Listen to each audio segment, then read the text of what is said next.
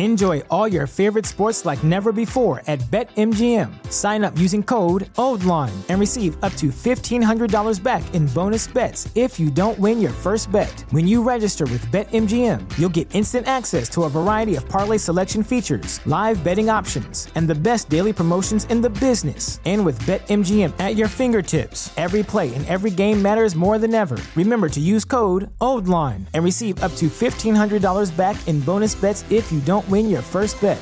BetMGM and GameSense remind you to play responsibly. See BetMGM.com for terms. 21 plus only, Maryland only. New customer offer, subject to eligibility requirements. Rewards are non withdrawable bonus bets that expire in seven days. Please play responsibly. For help, visit mdgamblinghelp.org or call 1 800 Gambler in partnership with MGM National Harbor. Promotional offer not available in Washington, D.C. As humans, we're naturally driven by the search for better. But when it comes to hiring, the best way to search for a candidate isn't to search at all. Don't search, match with Indeed. When I was looking to hire someone, it was so slow and overwhelming. I wish I had used Indeed. If you need to hire, you need Indeed. Indeed is your matching and hiring platform with over 350 million global monthly visitors, according to Indeed data, and a matching engine that helps you find quality candidates fast. Ditch the busy work. Use Indeed for scheduling, screening, and messaging so you can connect with candidates faster. And Indeed doesn't just help you hire faster. 93% of employers agree Indeed delivers the highest quality matches compared to other job sites, according to a recent Indeed survey. And listeners of this show will get a $75 sponsored job credit to get your jobs more visibility at Indeed.com slash podcast. That's Indeed.com slash podcast. Terms and conditions apply. Fantascientificast presenta Talking Track.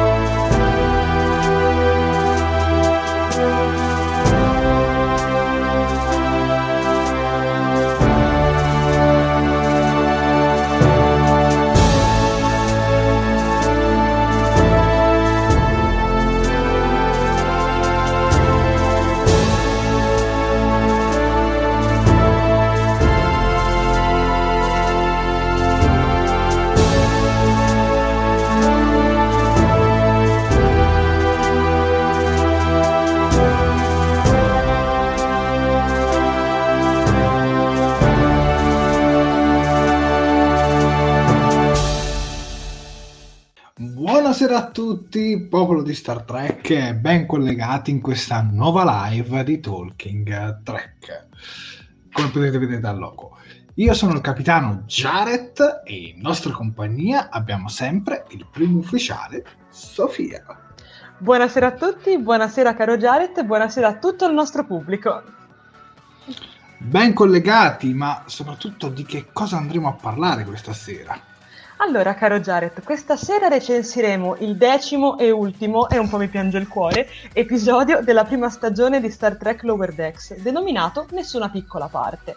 Però prima di cominciare, come al solito, beh, che diretta è se la Sofia non fa i soliti reminder social? Io vi ricordo che la nostra diretta va in live sia sul nostro canale di YouTube che sulla nostra pagina Facebook. Le regole sono poche e semplici, ma facciamo un piccolo ripassino. Per quanto riguarda YouTube, la cosa importante è che dovete mettere un bel mi piace al video, mi... dovete commentare assolutamente perché noi leggiamo sempre tutti i commenti, anche perché più siamo e più ci divertiamo, e dovete assolutamente condividerla con i vostri amici.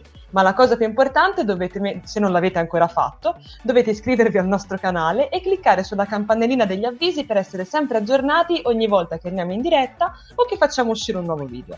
Per quanto riguarda Facebook invece è un po' più corto, un pochino più semplice. Infatti vi chiediamo di mettere un bel mi piace alla pagina, un bel mi piace anche alla diretta oppure una love reaction, perché no? E poi anche lì mi raccomando ragazzi, commentate numerosi e condividete sui vostri profili, perché anche in questo caso più siamo e più ci divertiamo. Penso di aver detto tutto per iniziare Jared, quindi ti rilascio la parola. Io direi perfetto, bravissima mia prima ufficiale e quindi adesso è arrivato il momento di mostrare le foto del nostro pubblico? No, ma di salutare il nostro pubblico. Esatto. E quindi cominciamo dai uh, collegati in prediretta come Roberto Politi che ci dice un saluto a tutti, stasera non riuscirò a partecipare alla diretta, domani alla sveglia alle 5 e mezza, vi vedrò domani. Ciao Roberto, allora buona differita. Però Roberto ci ha lasciato il suo voto. Voi mi raccomando datelo dopo, eh. Esatto, esatto, esatto. Intanto il voto di Roberto è per il mio voto, il mio voto per il decimo episodio è mezzo. non è per la presenza dell'Ike Star, ma per la trama più efficace e per aver abbandonato i momenti comici esagerati delle precedenti puntate. Perfetto Roberto, poi dopo ne parleremo nel momento dedicato. Esatto. Eh, poi salutiamo Assunta Viviani, Jared e Sofia, buonasera, buonasera anche a te Assunta. Poi abbiamo Sandro Albinati, ben, buonasera e ben uh, ritrovati ai punti alti e a quelli bassi. Poi abbiamo Antonio De Stefano e dopo ti lascio la parola. Ok. Un caro saluto a Jared e Sofia e alla chat. Purtroppo non riuscirò ad essere dei vostri, ma recupererò la live nei weekend. Il mio voto comunque un 8 pieno per l'ultimo episodio della stagione. Beh, dai, Antonio, quando ci rivedrai, comunque sappi che concordo più o meno con te. Poi un abbraccio e lunga vita e prosperità a tutti, ci dice Antonio. Prego, Sofia. Ok, continuiamo con Stefano Ancis, che ricordiamo è il fautore e il creatore della nostra, sig- della nostra, nuova sigla di Talking Track che ormai ci accompagna da, da, diversi episodi ormai, che ci dice buonasera a tutti, che bomba al finale di stagione, buonasera caro, caro Stefano, e sì, concordo assolutamente con te, a me questo episodio è piaciuto particolarmente tanto, ma dopo ne parleremo. Andiamo avanti infatti con Riccardo Frasca che ci dice buonasera Sofia e Jared, e aspetta, buonasera Sofia e Jared e Aspetta, qui si è corretto nel commento successivo che dice diciamo lunga vita e prosperità a tutti ho appena finito di vedere l'ultimo episodio. Oh, va bene. beh. Riccardo grandissimo sei Perfetto. fantastico. Siamo super contenti di averti qui con noi. Mi ha un secondino refresciato i commenti perché è arrivato un sacco di gente da Facebook devo dire ma continuiamo con YouTube. Infatti abbiamo Davide Spano che ci dice buonasera e noi siamo forti Buonasera anche a te, caro Davide. E sì, siamo fortissimi, ma soprattutto è fortissimo il nostro pubblico che ha continuato a seguirci imperterrito e dandoci tantissimo amore fino a quest'ultimo episodio. Quindi, ragazzi, che dire grazie. Grazie davvero. Io continuerei anche con il maestro che ci dice buonasera Trekkers, buonasera maestro. Io leggerei anche Alberto Cuffare e poi ti lascio la parola. E, ehm, certo. Alberto ci dice le le ultime due analisi sono mancato per degli impegni, ma non potevo mancare all'analisi dell'ultima puntata. E poi sono troppo curioso dell'opinione degli altri utenti sul cameo a fine puntata. Allora, caro eh. Alberto, devo dire che hai scelto il momento giusto. Infatti, ti aspettiamo con trepidazione, aspettiamo tutti i tuoi commenti, perché anche noi siamo altrettanto curiosi di sapere cosa ne pensi e più in generale che cosa ne pensate di questo ultimo e frizzante episodio. Prego, Jared, direi che ti posso lasciare la parola. Ok, abbiamo subito Alberto Palazzolo, ciao ciao, sempre lunga vita e prosperità. Poi abbiamo l'immancabile Davide Caldarelli, buonasera a tutti, buonasera anche a te Davide. Poi saluto anche Claudia Polloni da Facebook, buonasera, Capla e anche lunga vita e prosperità. Poi saluto il capolista Santino Romano, mortacci vostri. Buonasera ragazzi, buonasera anche a te Santino. Poi eh, Riccardo Galletti, buonasera dalla Deep Space Brianza, bellissimo. Buonasera Riccardo. Poi Sandro Emanuelli, buonasera, buonasera anche a te Sandro. Poi saluto Davide Piscillo e ti ripasso la parola. Okay. Eh, ciao ragazzi, ci manda 4 lunga vita e prosperità. Ciao anche a te Davide, ben collegato.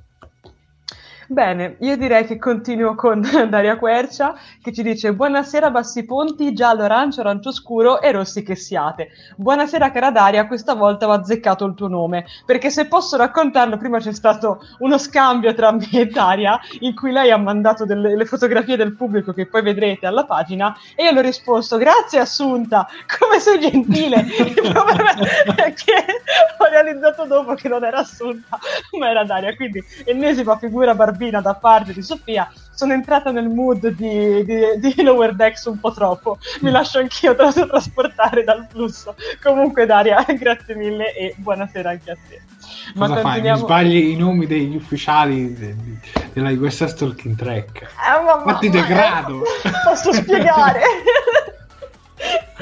Continuiamo con Daniele Amore che ci dice ciao, buonasera Daniele. a tutti, buonasera anche a te caro Daniele e continuiamo con Antonio Morano che ci dice ciao ragazzi, finalmente ci sono, lunga vita e prosperità, ma lunga vita e prosperità carissimo Antonio e siamo molto contenti che tu sia con noi. Antonio, tra l'altro, ci segue dalla Svizzera e tante uh, volte ci segue in podcast. Ci aveva anche vero. inviato una foto su. che tra l'altro mi sa che non ce l'abbiamo tra le foto del pubblico, credo quella di Antonio Morano, ma la mostrerò io perché la vado a cercare nel frattempo. Ok, ok, fantastico. Bene, eh, ok, perfetto. La mia inadempienza stasera è magistrale. Continuiamo con Mauro Vallanti, che è al solito grande poeta maledetto dell'universo Trek e soprattutto dell'universo Tolkien Trek, ci dice: Ero scettico, ma vi dico alla fine che, alla fine l'ho gradito. Lower Decks cita a manetta, si compiace e si diletta. Mostrati energia e oltranza, Tolkien Trek e fratellanza. Ciao belli belli, ma fantastico. Mauro, Grande. sei un genio. Io sono convinta che tu te ne studi la notte perché non è possibile altrimenti. Sei, sei veramente meraviglioso. Quindi grazie mille, carissimo. È sempre un piacere ritrovarti in diretta con noi. Ma abbiamo anche Vincenzo Lamia che ci risaluta una seconda volta e ci dice ciao ciao ciao a tutti. Beh, caro, caro Vincenzo, ciao ciao ciao anche a te. Direi che continuo con Michele Scramoncin che ci dice buonasera con un bel lunga vita e prosperità, buonasera anche a te e buon lunga vita, anzi è lunga vita e prosperità anche a te. Um, andiamo avanti poi anche con Valeria Ferrario che ci dice buonasera ragazzi, ma buonasera anche a te, è bellissimo ritrovarti. E Jared, vuoi salutare tu gli ultimi? No, no, tu saluti che intanto io sto sistemando. Ok, Va bene, ok, abbiamo però il maestro che ci dice bellissima la sigla di Talking Track. Caro maestro, ti ringraziamo molto, ma il merito è tutto di Stefano Ancis, che appunto un giorno ha deciso di sorprenderci con, con questa sigla molto più a tema spaziale e molto più rinnovata. Quindi davvero, caro Stefano, approfitto per ringraziarti un'altra volta. Ma continuiamo pure con gli ultimi, ovvero abbiamo Gianfranco Giaffi Bertiboni che ci dice buona Trexera, buona Trexera oh, Giaffi! Un saluto a Giaffi e anche a tutto il gruppo degli otaku di Giaffi. Assolutamente, assolutamente. Buona Trexera anche a loro, ovviamente. E concludiamo appunto con, eh, con, Daniele Pinna che ci dice ciao, ciao anche a te carissimo Daniele. Se non mi si refrescia la chat in tempo record direi che abbiamo finito con i saluti del pubblico. Sì, sì, abbiamo finito con i saluti del pubblico. Perfetto. Ma adesso arrivano le foto del pubblico. Sì, il mio momento preferito, diamine. Oh. E direi di cominciare con, la, con quella che ho appena preparato, ovvero sì, Antonio bravo. Morano che ci aveva inviato qualche giorno fa. La devo mostrare così però perché non posso D'altronde se la prepariamo così al volo. Comunque, Mi chiedo scusissima, ma mi è sfuggita. Ci aveva inviato questa foto qualche giorno fa sul nostro gruppo di Star Trek Discovery e ci ha detto che ci ascolta dalla, dalla Svizzera e ci ascolta però in versione podcast. Quindi Dai! Probabilmente e, ci ascolta su Fantascientificast e vari canali. E tra l'altro è appena arrivato proprio un commento da parte di Antonio Morano che dice jogging e podcast di Talking Track niente di meglio per motivarsi. Sei veramente un amore caro Antonio, sei fantastico, grazie mille. È sempre bello sapere che ci ascoltate anche in podcast. Ma guarda, io farei un ultimo saluto diciamo dell'ultimo minuto con Riccardo Galletti che ci dice vi saluta il mio piccolo Padawan che come sempre pensa che lo vediate. Oh. Beh, allora salutiamo il suo piccolo Padawan, scusami. Eh. Carino. Forse il suo piccolo Lower Decks in tema Star Trek. Sì, forse vabbè, cioè, sempre, sempre il tema di fantascienza stiamo parlando, quindi dai, passiamogli il Padawan. okay, ok, continuiamo con le foto del pubblico? Yes. Ok, ci penso io? Certo, vai. Ok, allora cominciamo con Assunta Viviani, che, che non è Daria Quercia, che, che, precisa come un orologio svizzero, alla, allo scoccare della, del finale della scorsa diretta ci ha mandato una serie di screenshot e di fotografie. Tra queste io ho scelto queste due. Di sicuramente allora, quella che mi piace di più è la più grande, dove vediamo appunto Assunta, bellissima come sempre, che ci fa un lunga vita e prosperità e con un cartello che ha scritto grazie e si è fatta una foto mentre tutte e due siamo molto sorridenti, devo dire, durante la diretta appunto dello scorso venerdì. E tra l'altro intravedo, allora dunque, sicuramente un cofanetto di Star Trek, penso della serie classica. Classica, sì. E accanto una tazza che anche quella a tema Star Trek. Ho uno schermo un po' più grande qui, quindi riesco a vederlo un pochino meglio e sì, confermo che c'è un delta. Mentre invece ci ha mandato uno screenshot dove io come al solito ho una faccia molto sveglia, sembra che abbia appena finito di starnutire e Jared mi giudica, che, giustamente perché merito solo che questo. Andiamo avanti con uh, Michela Gosparini. Yes, oh, questa è bellissima. Parlane tu, questa Jared. Bellissima. Michela Gosparini, anche lei questa settimana, stavolta sul nostro gruppo, però non di Discovery, ma di Star Trek Lower Decks, ci ha inviato questa bellissima fan art disegnata proprio da lei, dove raffiguriamo proprio io e te, Sofia, versione diciamo Lower Decks, ma non siamo dei Lower Decks, perché se vai a vedere i gradi, io sono il grado capitano e tu sei il primo ufficiale Esatto, tra l'altro devo e dire sei pure che... una bajoriana. Esatto, esatto, esatto, devo dire che posso dirlo, il mio povero Shax rimarrà sempre con me, rimarrà sempre nel mio cuore, quindi grande Michela, fantastica, bellissima tra l'altro, ti avevo già fatto i complimenti sul gruppo, ma approfitto per rifarteli perché cavoli, te li meriti tutti, è veramente veramente bella. Lei tra l'altro ci aveva già fatto, ricordiamolo, delle fan art appunto la scorsa diretta su Commi. Yes e la diretta precedente ancora aveva proprio fatto una, una sottospecie, chiamiam- chiamiamola foto di gruppo, di tutti i nostri decks. piccoli lower decks all'opera, quindi Michela sei meravigliosa. Bene, direi che possiamo andare avanti. E cont- continuiamo con Mauro oh. Vallanti. Anche Mauro Vallanti, qui me ne occupo io. Mauro Vallanti ha deciso di mandarci una carrellata di foto, infatti al solito, come abbiamo già fatto altre volte, le abbiamo divise in due parti. La prima parte è dedicata completamente agli screenshot. Dunque, quello un pochino più piccolino ritrae me e Jared, devo dire, in delle pose molto imbarazzanti, mentre battiamo le mani e giustamente ci complimentiamo con il nostro pubblico, cosa che ormai siamo soliti fare perché ragazzi gli applausi ve li meritate tutti Mentre invece nella foto sottostante vediamo Jared che sbandiera la sua sciarpa de- del Milan. Ha portato una fortuna! Eh, infatti, appunto. E, e, invece diciamo che io esprimo tutta la mia gioia, tutta la mia felicità per, per quanto riguarda il mondo del calcio con un fantastico facepalm da fare, inorri- da fare diciamo impallidire Picard. Ma queste non sono le uniche foto che il caro Mauro ci ha mandato perché abbiamo anche la consueta poesia e la consueta foto direttamente dalla serie. Ne vuoi parlare tu, Jared? No, no, vai tu, vai tu. Ok, allora, sicuramente la cosa che mi piace di più, anzi no, ci sono tante cose che mi piacciono di, queste due foto, quindi andiamo con ordine. Io direi di cominciare da quella dove abbiamo il nostro caro William Shatner, tra l'altro in una cornice fantastica con gli orsacchiotti, cioè non avresti potuto fare una scelta migliore, caro, caro Mauro. E appunto un, uh, un altro sonetto, sempre a tema Talking Track, che ci dice, anzi tema Lower Decks, che ci dice... Um, voto pure i precedenti che non c'ero, accidenti, perché appunto ricordiamo che Mauro la scorsa diretta non ci aveva potuto seguire. Uh, Veritas merita un 7, è entusiasta, non mi limito, do un bel 9 a punto critico, che, che di cinema si parla e io, e io, sì, mi gaso a palla, quindi fantastico, mentre invece nella foto accanto abbiamo una comparazione tra appunto come si diceva le altre volte, anzi come si diceva lo scorso episodio, um, appunto Kirk e Banda che rivedono la, la, loro amatissima Enterprise, la loro amata signora, diciamo, um, ri, ri, risistemata, restaurata, e i nostri, diciamo, membri de, della plancia che ammirano la loro Serritos nel, nel meraviglioso episodio sc- che abbiamo recensito la scorsa settimana, che appunto era pienissimo di citazioni ai film. Tra l'altro hanno delle facce bellissime, i nostri, i nostri eroi li adoro. Bene, quindi caro Mauro, grazie mille, sei, sei sempre super adempiente e, e, ci fai sempre sorridere tantissimo con le tue foto e i tuoi componimenti, quindi grazie mille. Andiamo avanti con William Paghini, ne vuoi parlare tu Jared? Oh, qui William Paghini ci ha mandato un quadrettino con Spock con varie espressioni e poi ci ha mandato la foto insomma, della notizia di questa settimana, ovvero eh, della, della, prima immagine ufficiale da Star Trek Prodigy.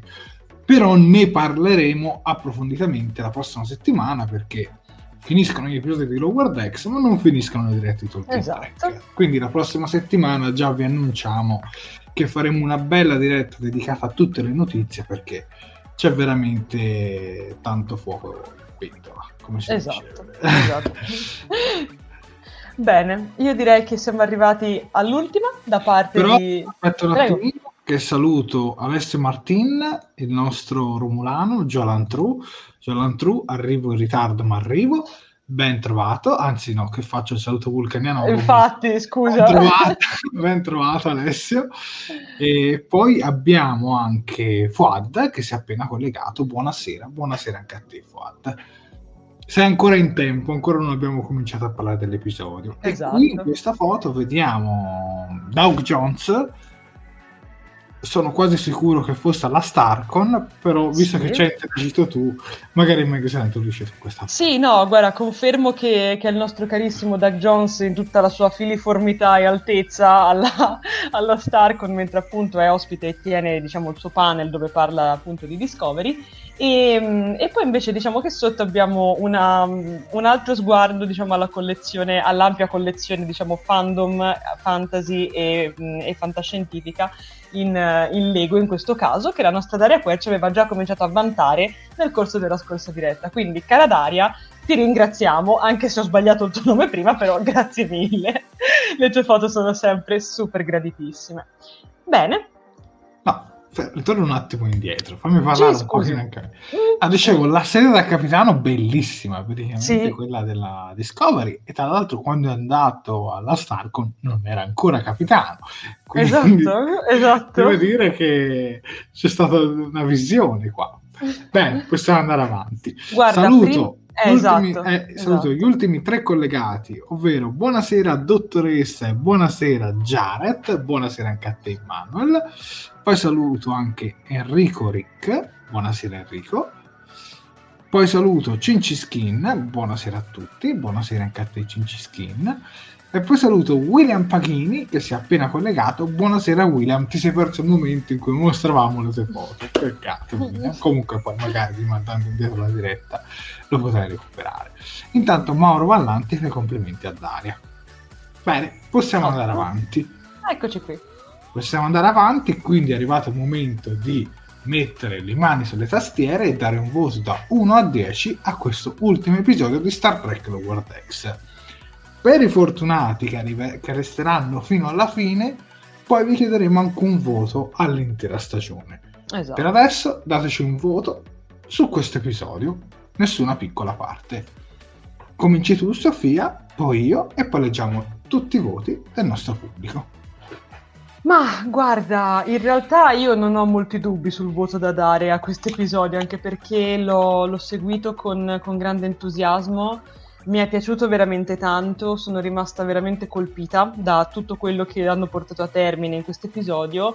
Quindi io sinceramente ho deciso di dare un 9 pieno, tondo, l'unico 9 che ho dato a tutta Star Trek Lower Decks, anzi forse che ho dato addirittura in tutti anche nelle, nelle recensioni delle serie precedenti, perché ti dirò, caro Jared, mi è piaciuto veramente, ma veramente tanto. Non, non riesco a trovare un difetto, ci ho ripensato, l'ho rivisto, ma mi è piaciuto tutto. Lo, l'avrei rivisto altre 15 volte e non mi sarei mai annoiata, quindi sì, per me 9 per me non è 9 ma comunque un 8 e mezzo. Oh. mi ha assolutamente convinto. Nonostante io eh, non l'ho mai negato ci sono state alcune parti di Wordex che non mi hanno convinto del tutto ma questi ultimi episodi quasi uno meglio dell'altro.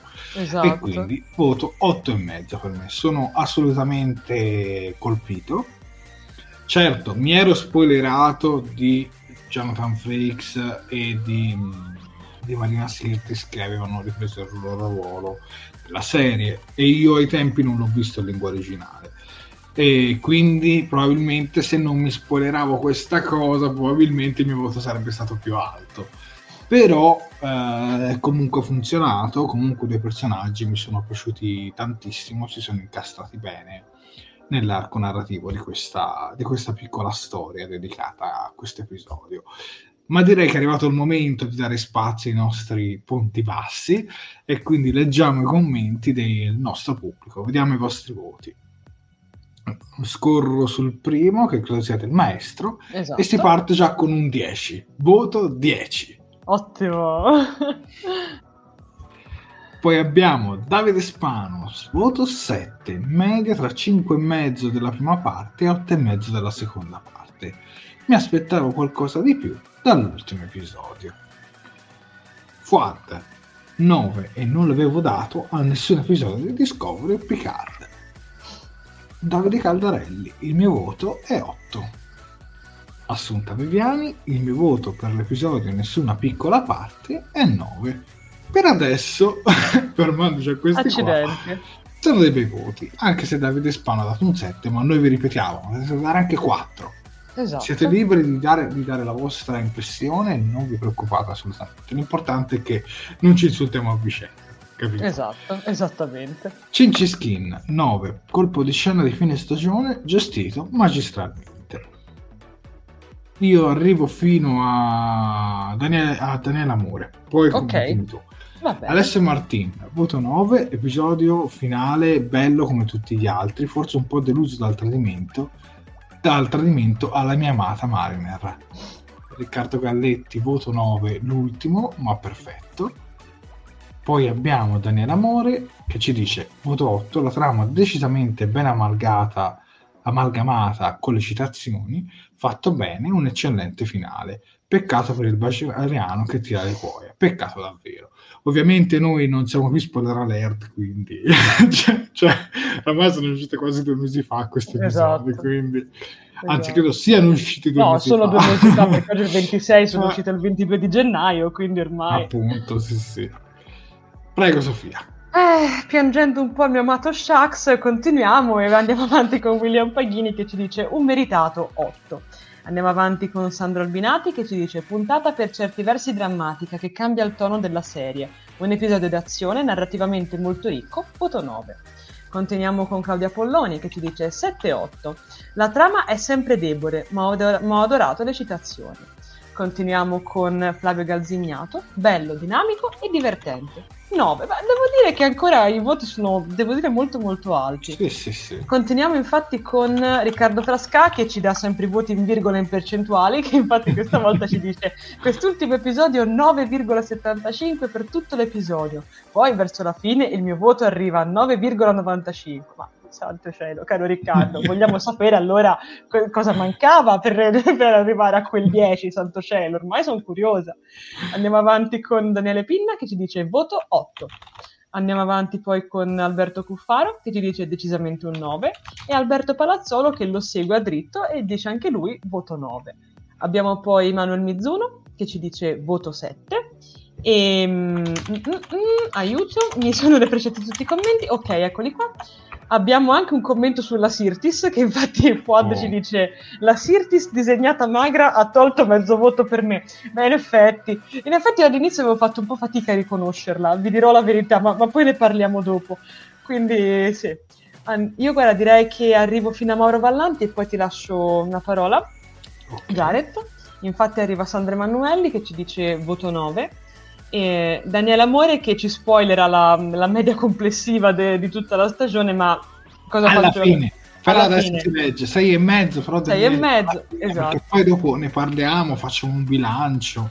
Esatto. Tanto comunque abbiamo il tempo, cioè non facciamo troppo tardi, perché comunque stasera Esatto. un solo episodio e la diretta la dedichiamo alle considerazioni finali. Quindi Esatto. Direi che leggo il commento di Mauro Vallanti e poi ti lascio la parola. E il caro Mauro ci dice: Eh beh, finale col botto, sono d'accordo con Sofia. 9. Citazioni scintillanti e commoventi per noi tracker assidui. Meno virato del solito sulla commedia, anche questo l'ho gradito, veramente notevolissimo. Guarda, caro Mauro, mi trovi completamente d'accordo su tutta la linea. Jared, ti lascio la parola. Ok, Daria Quercia, spettacolare di bene in meglio, 10 e lode, si poteva un- e se si poteva 11.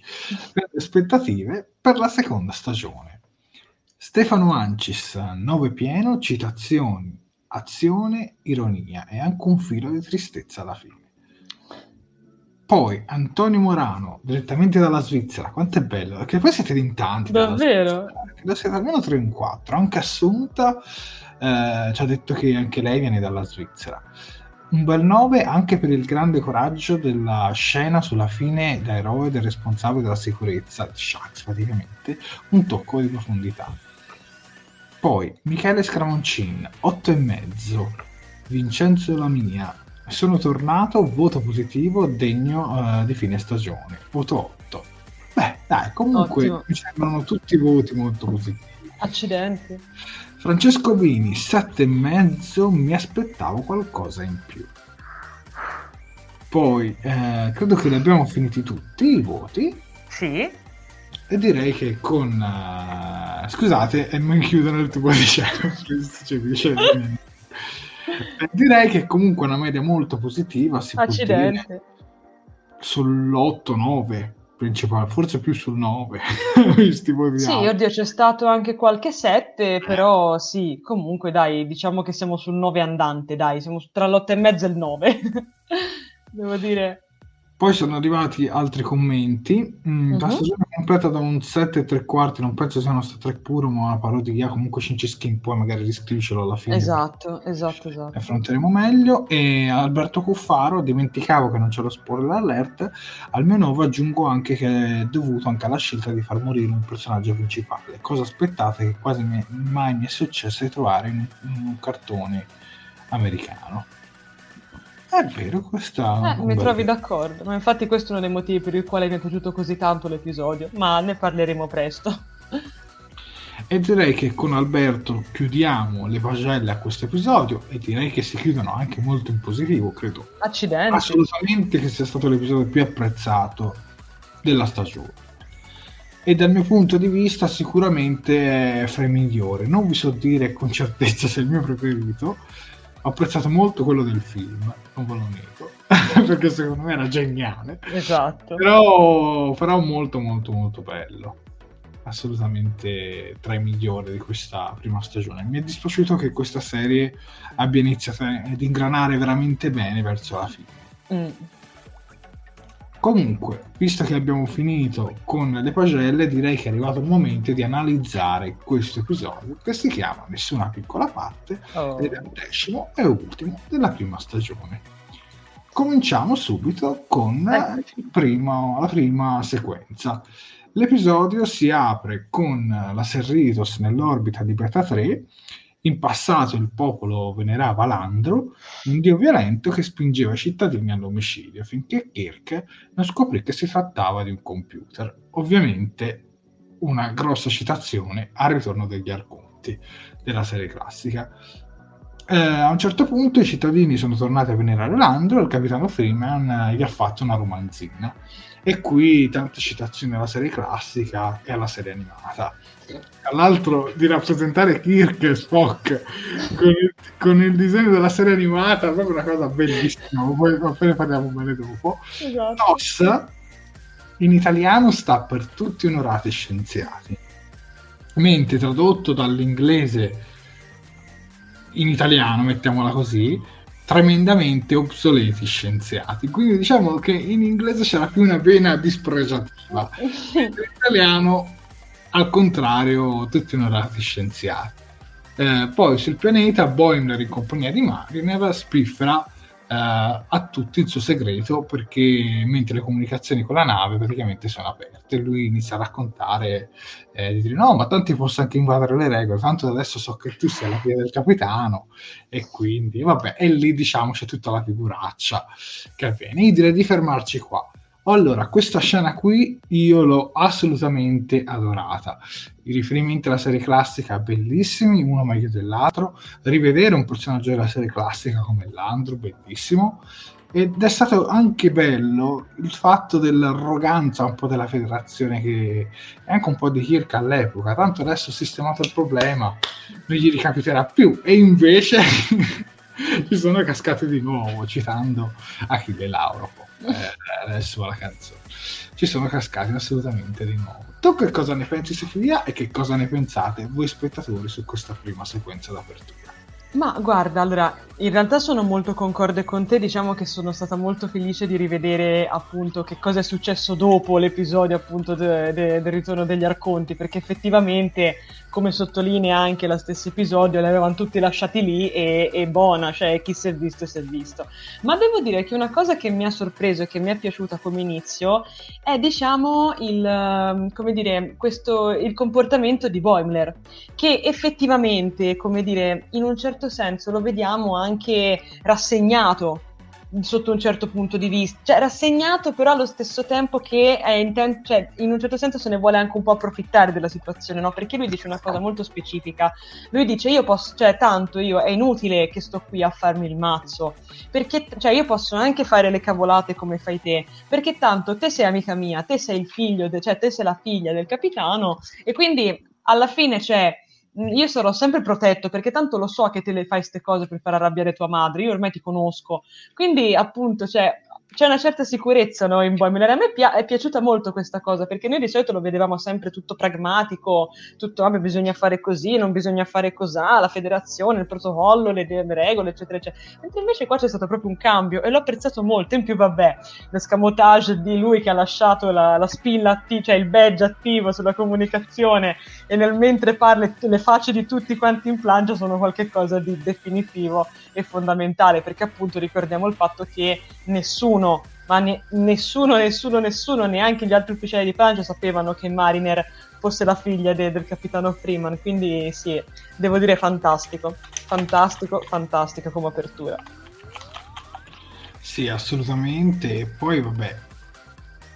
Allora, partendo dal punto che, ripensandoci bene, il ritorno degli Arconti è una sorta di primo contatto. Perché ricordo sì. che loro si travestono pure sì. Quando scendevo sul tra l'altro c'era bellissimo Spock. che sembrava una suora. no, era, era, era veramente bellissimo. Sì, era spettacolare. Tra l'altro uno degli, uno dei miei episodi, non vi dico preferiti perché della serie classica ce ne sono un milione di preferiti, però è fra quelli che ricordo di più. E sicuramente ho apprezzato molto tutta questa citazione. Però c'è anche chi non le ha apprezzate perché andiamo a leggere i commenti Davide Spano, tutte queste citazioni a lungo andare diventano fastidiose. Le citazioni anni 60 del 2200, oppure a volte dicono anni 80 del 2200, la, l'hai già fatta perché ripeterla, aggiungere il prefisso tossa sa troppo di adulazione. Il punto è che non mi è piaciuto. Beh, Davide, non posso dire che non hai torto, perché effettivamente anche io sono per il ma perché non andiamo avanti? Perché dobbiamo sempre fermarci a citare ogni cosa? Sembra che, che Star Trek non, non possa inventare cose nuove. Però io direi che secondo me nello spirito di Star Trek Lower Decks è un po' una serie fatta così. Esatto. Un po' anche Picard, eh? perché anche Picard ci, ci giocava, però magari Picard più che citazioni giocava su momenti nostalgia. Ma sai, eh, legati che so alla figlia di Data, a una serie di cose che, ma anche per dire con, uh, con il Borg, uh, l'abbraccio fra Picard e il Borg, che adesso mi sfugge il nome, Tug mi sembra si chiamava, sì, Tug. non mi ricordo come era in italiano, era in inglese, comunque Tug era in italiano e Hugh era in inglese. Esatto. Eh, per dire, quello, Picard ci giocava molto su momenti nostalgia, lo Vortex è molto molto più citazionista, senza dubbio però in uh, gran parte ti do ragione, ma magari in Lower Decks è un po' lo spirito di tutta la serie, mettiamola così.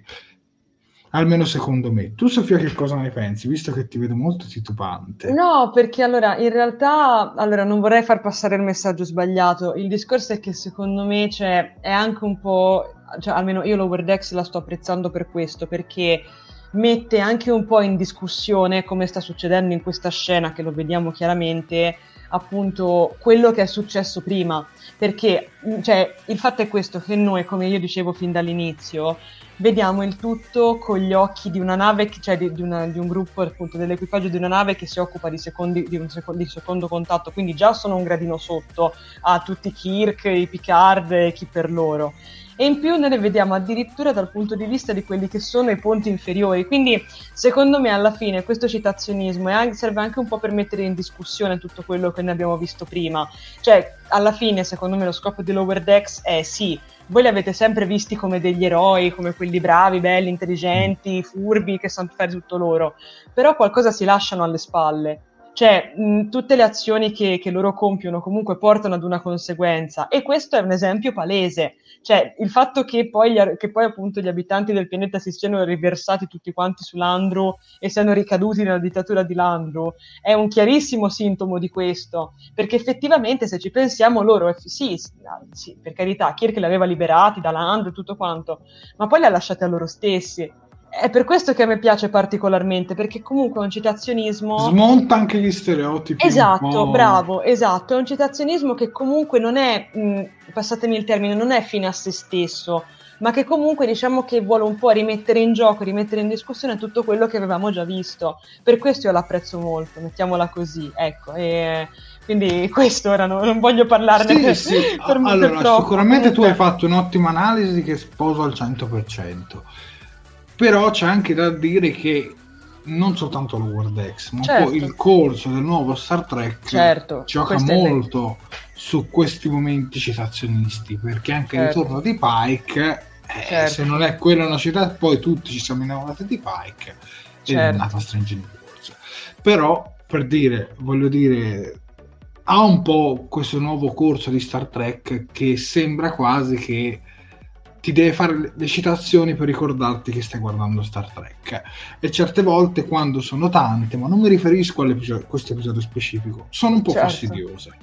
Cioè, sì, io non no, dico no, che... Ma... Quindi diciamo che io con Davide Spano un po' mi trovo d'accordo e un po' non mi trovo d'accordo. Comunque, ragazzi, siete sempre liberi di pensarla come volete. Accidenti, anzi, ci date anche degli spunti di riflessione. Quindi... Appunto, non dovete essere per forza allineati con me, con Sofia, potete benissimo anche rimanere su, della vostra opinione. E vediamo altri commenti sull'episodio, che adesso me ne ha riflesciati un paio. Eh, okay. Vabbè, un sacco sono d'accordo con te, infatti l'analisi di Sofia è ineccepibile, ci dice Mauro, anche Assunta ci dice che è d'accordo con te, Claudia Polloni li rende umani, ci fa capire che anche gli eroi sono dei balenghi come noi, assolutamente d'accordo. Mm. Eh, però di Kirk alla World X passano anche molti anni. Eh sì, eh esatto, sì, perché passano, esatto. eh, non vi dico 100 anni, ma co- no, allora, 78 anni da The Next Generation alla serie classica. Eh, più o meno sì, Ma, dai, eh, alla fine tirando, sì. Più o meno 100 anni, buttiamola lì, poi magari oh, mi sbaglierò di qualche, di qualche anno.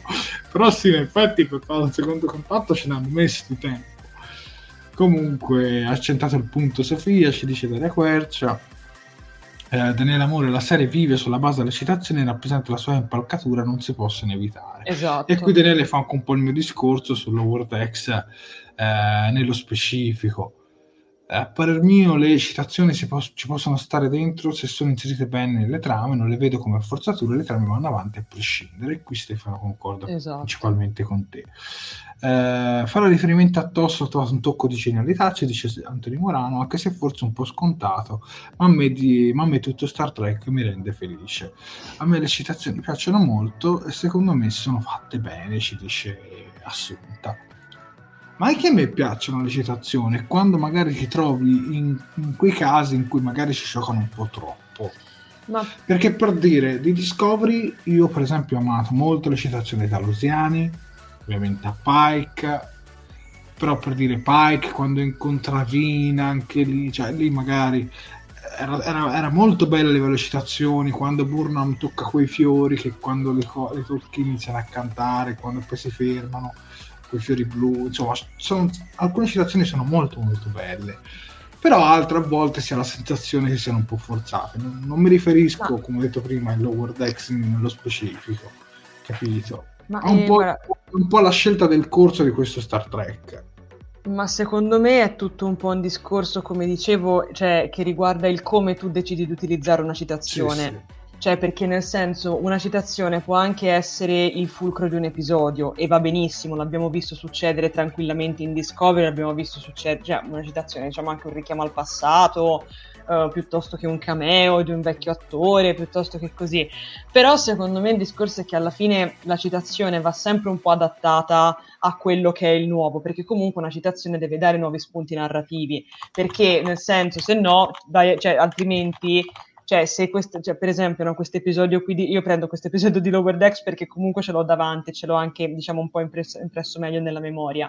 Cioè, in teoria poteva anche essere il fulcro della situazione il fatto appunto degli arconti, e in effetti lo è, però capito, cioè, da questo, dall'inizio, mh, con la citazione, poi diciamo che si passa al livello successivo, si passa poi al che cosa succede, al perché succede. Non so se mi spiego, cioè praticamente è un, sì, una sì, motivazione sì. per andare avanti, non è qualcosa che, di, dove, dove, poi l'episodio diventa totalmente dipendente, è una citazione, uno, una citazione che offre uno spunto narrativo molto semplicemente, per questo io l'ho apprezzata molto. Ecco, poi sì, mi rendo conto anch'io che Star Trek effettivamente, come abbiamo visto, abbiamo anche appurato nel corso delle ultime stagioni, insomma, di tutte le varie serie, ha, ha diciamo, utilizzato molto citazioni piuttosto che appunto vecchi richiami e, e, altro. Però, insomma, secondo me, se utilizzati in modo intelligente, a mio dire, a mio modesto parere, come in questo caso, possono funzionare tantissimo. Infatti, ti dirò la verità, Jared, in nessuno di questi episodi ho trovato una citazione che mi abbia dato fastidio, anzi.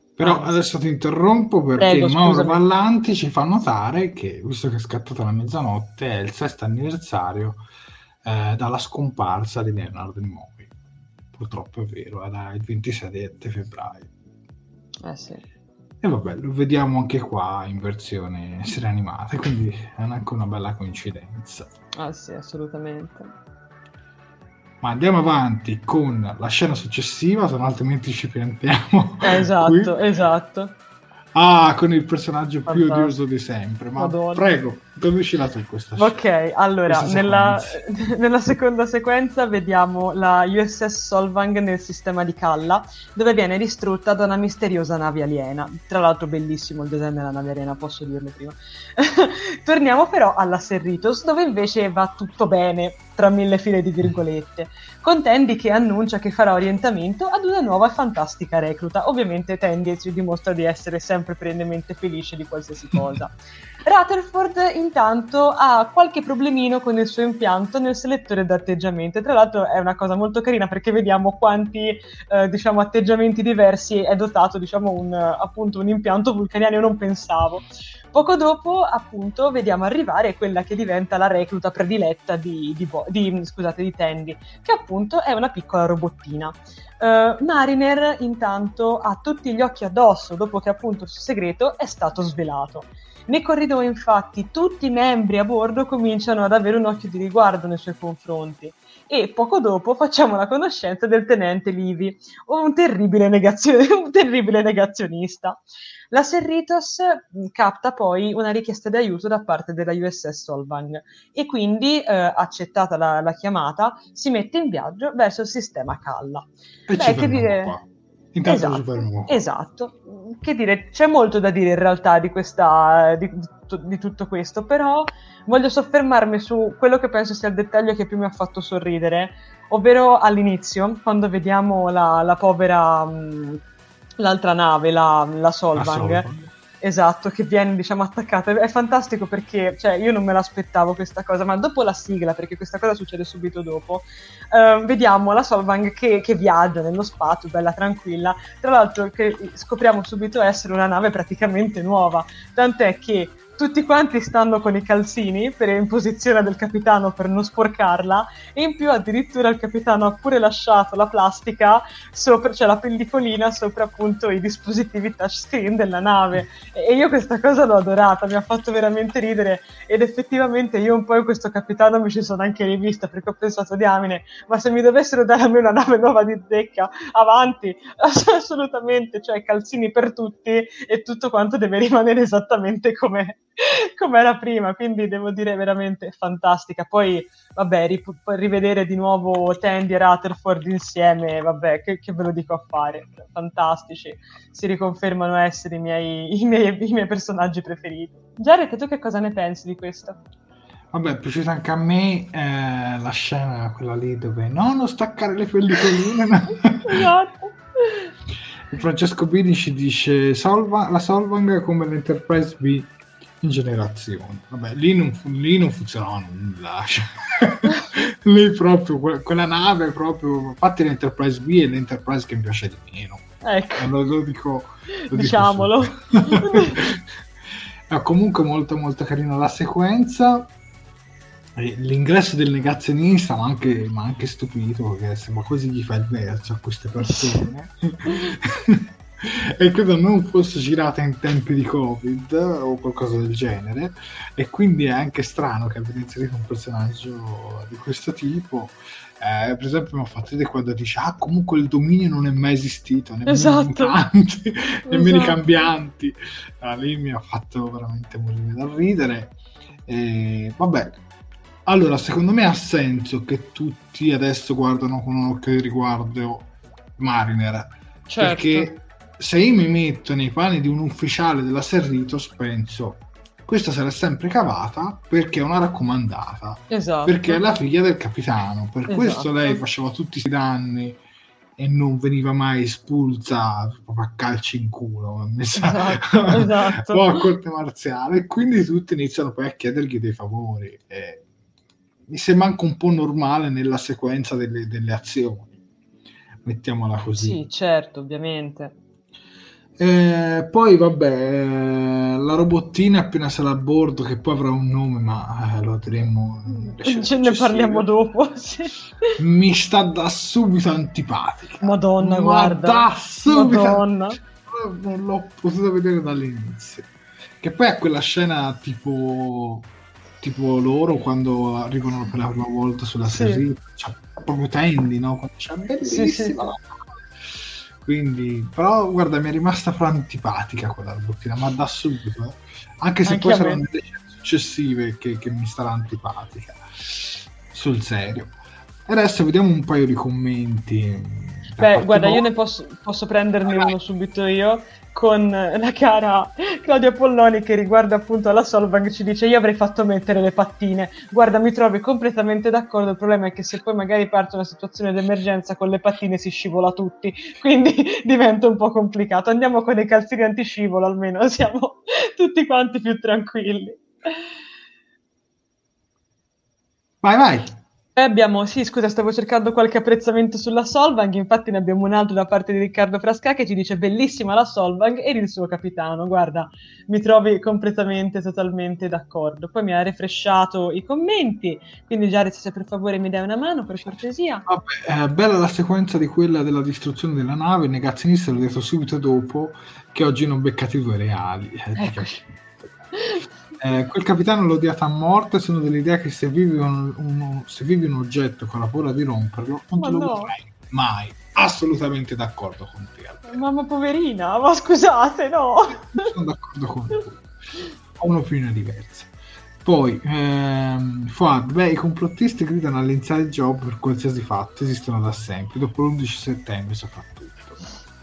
In effetti eh, i ruffiani intorno a Mariner hanno reso più umano e meno professionale l'equipaggio. Bello, un po' fantaziano. Ci eh, dice sì. È stato bello vedere l'equipaggio della Solvang senza scarpe. Ah, addirittura non ho notato questo dettaglio. Sì, sono tutti in calzini, te l'ho detto. Sono, sono praticamente c'è la cioè appunto c'è, c'era Capitano che pastore tutti quanti in calzini e riprende anche uno perché è con le scarpe, cioè è fantastica questa cosa. Non ricordavo questa cosa. Vabbè, comunque questa parte qua è un po' da introduzione poi per la scena successiva e io direi di andarla anche a trattare. E quindi arriviamo al prossimo, alla prossima sequenza. Eccoci qui.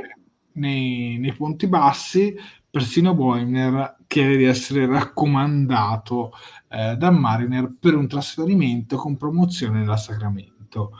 Mariner eh, pensa che se andasse lei nella Sacramento eviterebbe di avere tutti questi occhi addosso. Così decide di comportarsi come un ufficiale modello.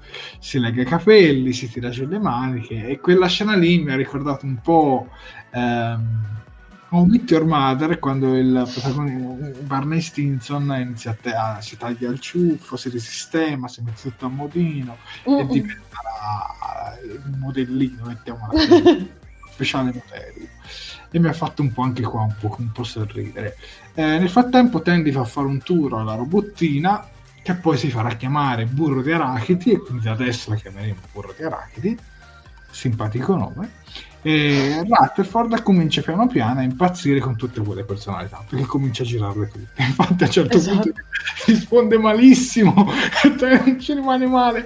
Ma guarda che io devo andare a Tana e sicuramente mi farà una partaccia scusami.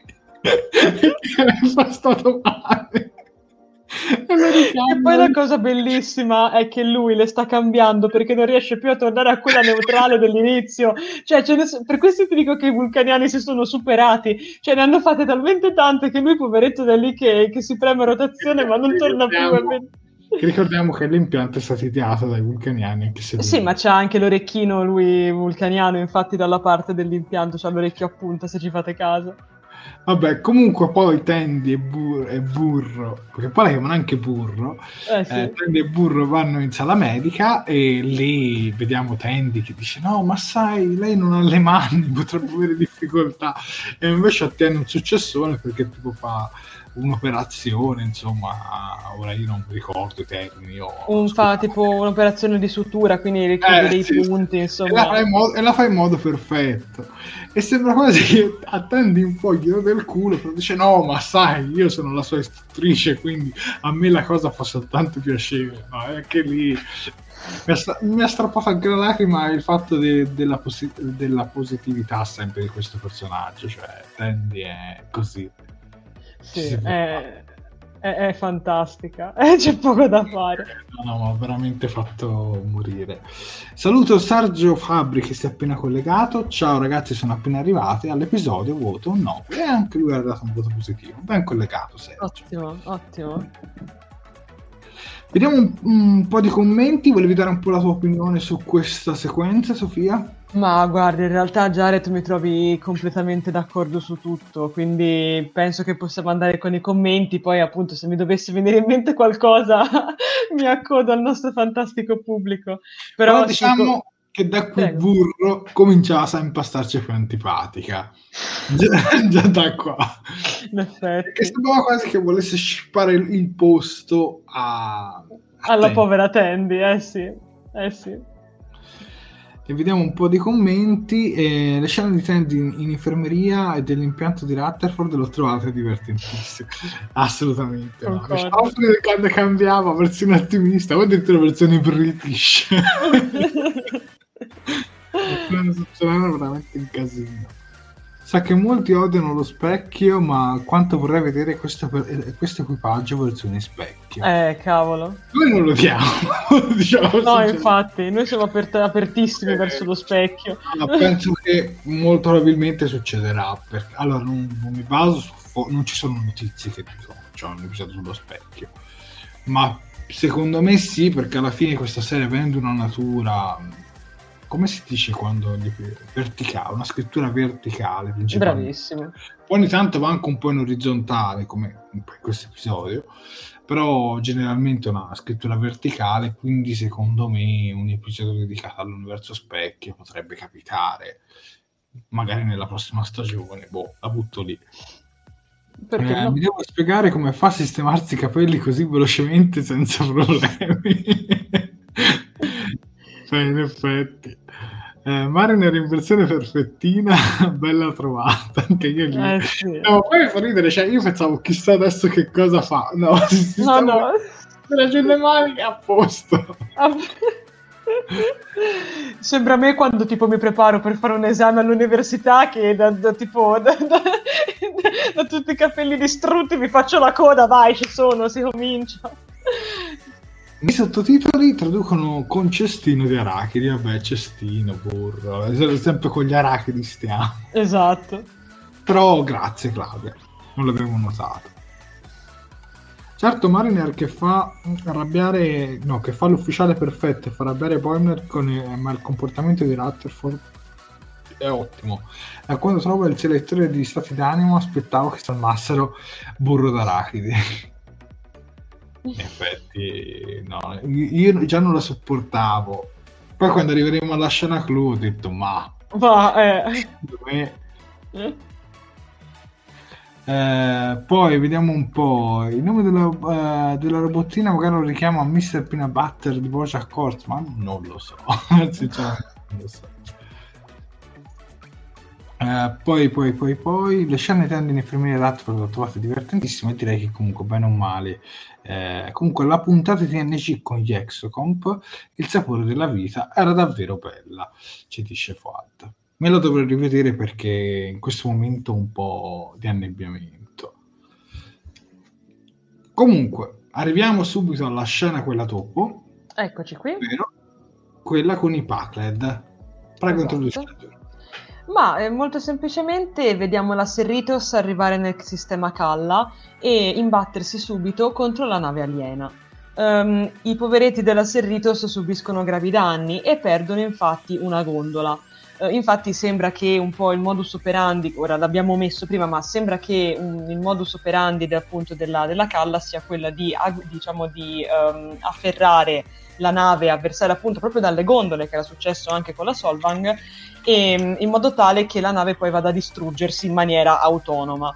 Eh, appunto che quindi il danno sembri diciamo in un certo senso casuale e causato dagli stessi comandanti delle, delle povere navi delle, delle povere navi malcapitate Ehm, scopriamo che i- gli alieni appunto i Pacled lanciano delle richieste di aiuto per rubare le tecnologie altrui Freeman quindi si trova costretta a chiedere aiuto a sua figlia, chiedendole di, inv- di, di, mm, di- aiuto, di, mm, non riesco a parlare stasera, di evadere liberamente le regole come meglio preferisce, più- per, appunto per farsi portare via da questa situazione altamente rischiosa. Beh, che dire, sicuramente una scena molto adrenalinica, come, come in realtà poi diventerà tutto l'episodio da qui in avanti. E l'ho apprezzato molto questo cambio di registro, perché se prima comunque nella prima parte dell'episodio, possiamo chiamarlo tranquillamente prima parte, vedevamo comunque un momento quasi di introduzione, quindi appunto vedevamo la situazione di Mariner, vedevamo la situazione di Rutherford, la situazione di Tandy, la situazione di Boimler, in questo momento proprio si passa a quello che è proprio l'azione, quindi si cominciano ad andare più spediti e infatti ho apprezzato che comunque questa effettivamente è una scena molto corta, molto breve, ma dove succedono veramente molte cose, un po' come anche nel, nel caso della, della Solvang, appunto, che è una sequenza breve ma comunque molto intensa.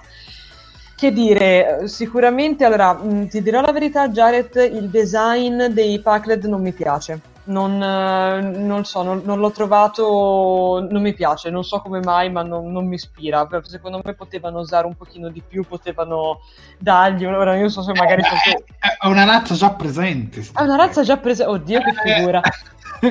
perché tu ancora non ci sei arrivata però sì, Istruiscimi Jared. ma si vedano in The Next Generation adesso non vi so dire l'episodio il titolo però mi ricordo che Picard doveva fare tipo un'operazione al cuore o qualcosa del genere eh, in quell'episodio poi magari i nostri spettatori sono più preparati di noi. Infatti, appunto, abbiamo- episodio Esatto. grazie Esatto. Bene, ottimo. Io ho fatto la mia ennesima figura barbina. Comunque, ad ogni modo, la nave mi è piaciuta molto. Questo Guarda, lo vi, devo faccio, vi dire. faccio vedere la versione TNG tu intanto Vai. Leggi qualche commento, Sì. per qualche considerazione, intanto te li cerco. Ma allora, per esempio, abbiamo un altro che, appunto, sempre rimanendo sul tema dei Pacled, dice Mauro Ballanti, Pacled, fra l'altro citazione sopraffina, perché citati rarissime volte in Star Trek, forse solo una volta in TNG, citazione per intenditori, e infatti questo fa vedere quanto io poco ancora mi intenda di determinate razze. Ma abbiamo anche Stefano Ancis, che ci dice una delle razze più odiose, fin dalla prima apparizione. Devo dire che... Continuiamo anche con Daria Quercia, sempre sui Pacled, che ci dice buoni samaritani che ritornano. E Riccardo Frasca che ci commenta con e ci mancavano i Pacled, io poi li detesto. Bene, ottimo, devo dire che le opinioni sono... Anche io. Ottimo, ottimo. E mm, poi, poi, poi, vabbè, poi se vogliamo possiamo ricominciare a parlare, appunto, possiamo ricominciare a, a trovare un po' di commenti più che altro sulla... Pacled, eh, Tranquillo, non ti preoccupare, lo aspetto con ansia.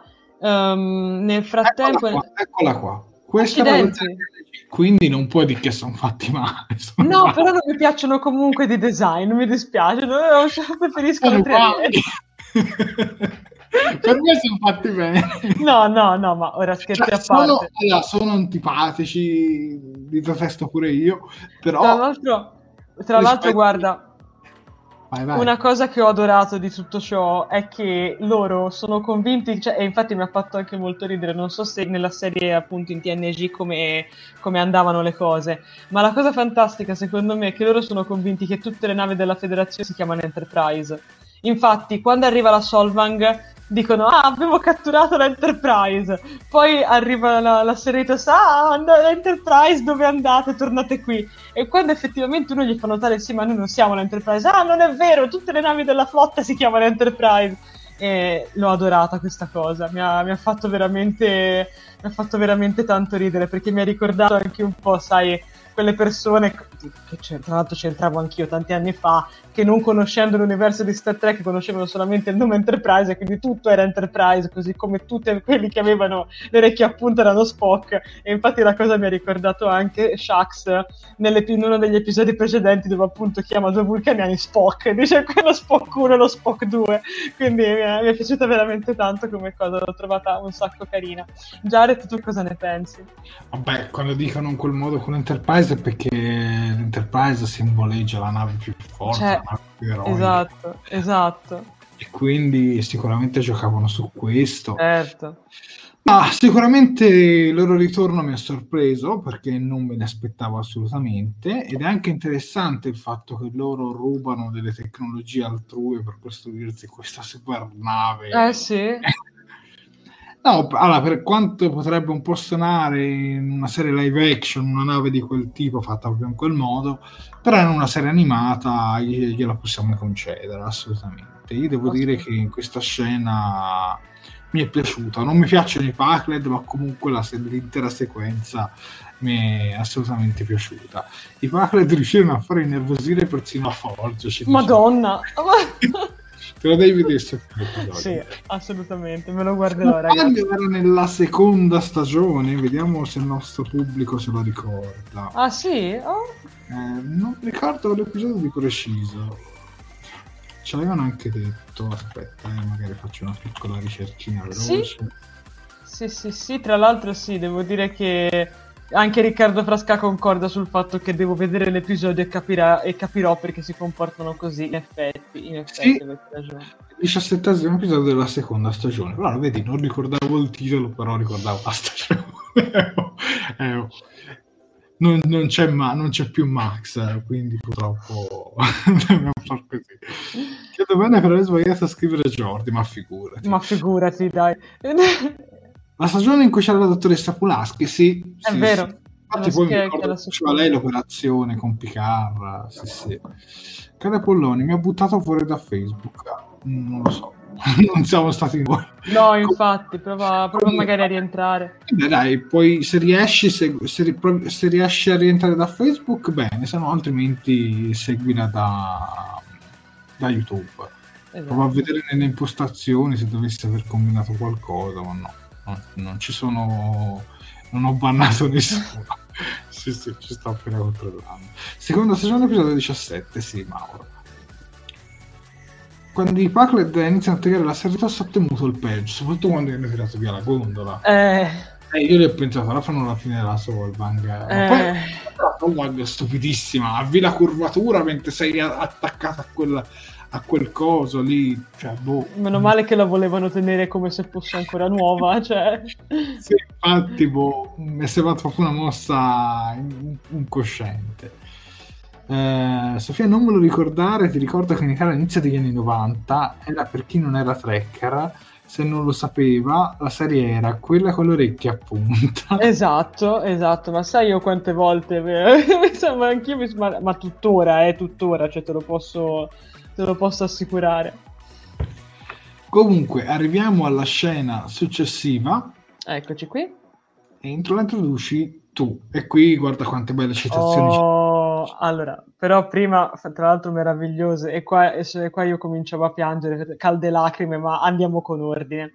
Qui vediamo praticamente anche qui una scena molto, una sequenza molto concitata, infatti vediamo che Freeman si trova costretta, come dicevamo prima, a chiedere aiuto alla figlia Mariner, chiedendole di, di evadere le regole della, della nave liberamente. Mariner così si mette subito in gioco, tra l'altro si risistema la, la- la- la- la capigliatura da ribelle, si ritira sulle maniche e torna la Mariner di una volta. Um, devono piazzare un virus nel loro, nel loro sistema, che mh, praticamente loro devono, devono piazzare un virus nel loro sistema in modo che vada ad indebolire la nave nemica. Rutherford quindi eh, dice oddio ma come si può fare, come non si può fare, ma si ricorda di Commi. Quindi, eh, diciamo in una scena appunto molto concitata, Rutherford avvia il programma di Commi nel ponte ologrammi. Tale Commi, che dopo sempre con, sue- con i suoi modi molto gentili, crea un virus che dovrà essere poi inserito manualmente nella nave aliena. Nel frattempo i Pacled si teletrasportano a bordo della Serritos e si difendono con del materiale di contrabbando e tra l'altro scusate i nostri, i, nostri ami- i, nostri, i nostri protagonisti si difendono totalmente inizialmente a mani nude con del materiale di contrabbando nascosto ser- nella, sulla Serritos da parte della stessa, della stessa Mariner e qui ci troviamo tante citazioni, un po' come ci viene mostrato nell'immagine, infatti non solo troviamo appunto delle batlet piuttosto che delle armi appunto vulcaniane o, o, o Klingon, ma troviamo anche il caschetto, anzi lo Star Trek helmet di Spock, che, che vediamo che lo guardano con aria decisamente molto, molto confusa, che tra l'altro diciamo che quel Poi, poi ne casco... par- poi ne parliamo approfonditamente. Ok, e Dici. poi troviamo, ok, e troviamo anche appunto la, la spada da scherma di, di Sulu. Fantastico, devo dire veramente fantastico, tutta roba che ha portato Mariner a bordo perché non si sa mai. Allora Rutherford eh, diciamo che si offre per, per la missione, per andare appunto a portare a mano il, il virus. Lo carica quindi nel suo impianto e torna così nella modalità finalmente normale. Shax, mosso da un impeto di, di follia e di macismo, accompagna Rutherford sulla nave aliena con una navetta.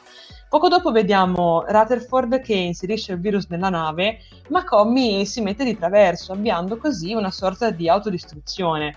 Shax in questo modo rimuove violentemente, in un modo devo dire anche molto crudo, l'impianto a Rutherford e purtroppo per me poco dopo si, si sacrifica per portare, saldo, per portare in salvo il nostro caro Lower Deck.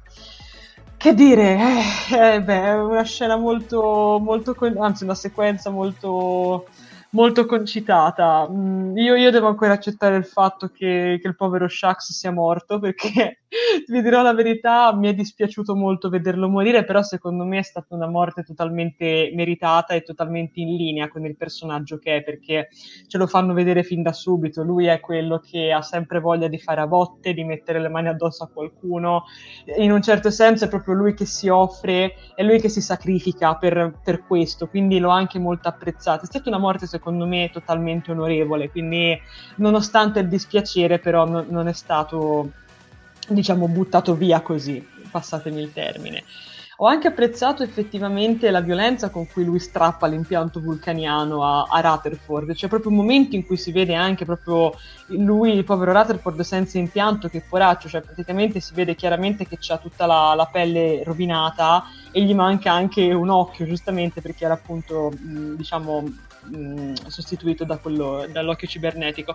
Ma in più c'è stata un'altra cosa che mi ha fatto molto, che mi ha fatto molto dispiacere, che come tutte le grandi storie d'amore mai nate, noi nella scena precedente vediamo Tana che anche lì um, cercando di ringraziarsi un po' la Mariner eh, si dice tipo eh ma, ma te ne sai qualcosa no? che cosa direbbe il capitano Freeman se, se, io mi, insomma, se io mi mettessi con il caro Shax perché insomma eh, vorrei tipo gli dà del bisteccone gli dice gli fa tutta una serie di cose e poi invece poverina si trova praticamente con la storia da, con il sogno d'amore completamente distrutto e ti dirò la verità mi è dispiaciuto ma c'è stato poi ti lascio la parola Jared perdonami c'è stato ah, un altro momento epico da parte di appunto da parte della nostra, della nostra Tana. C'è il momento in cui tutti arrivano in infermeria si spalancano le porte e lei sbuca che magari era tipo chinata e fa miau.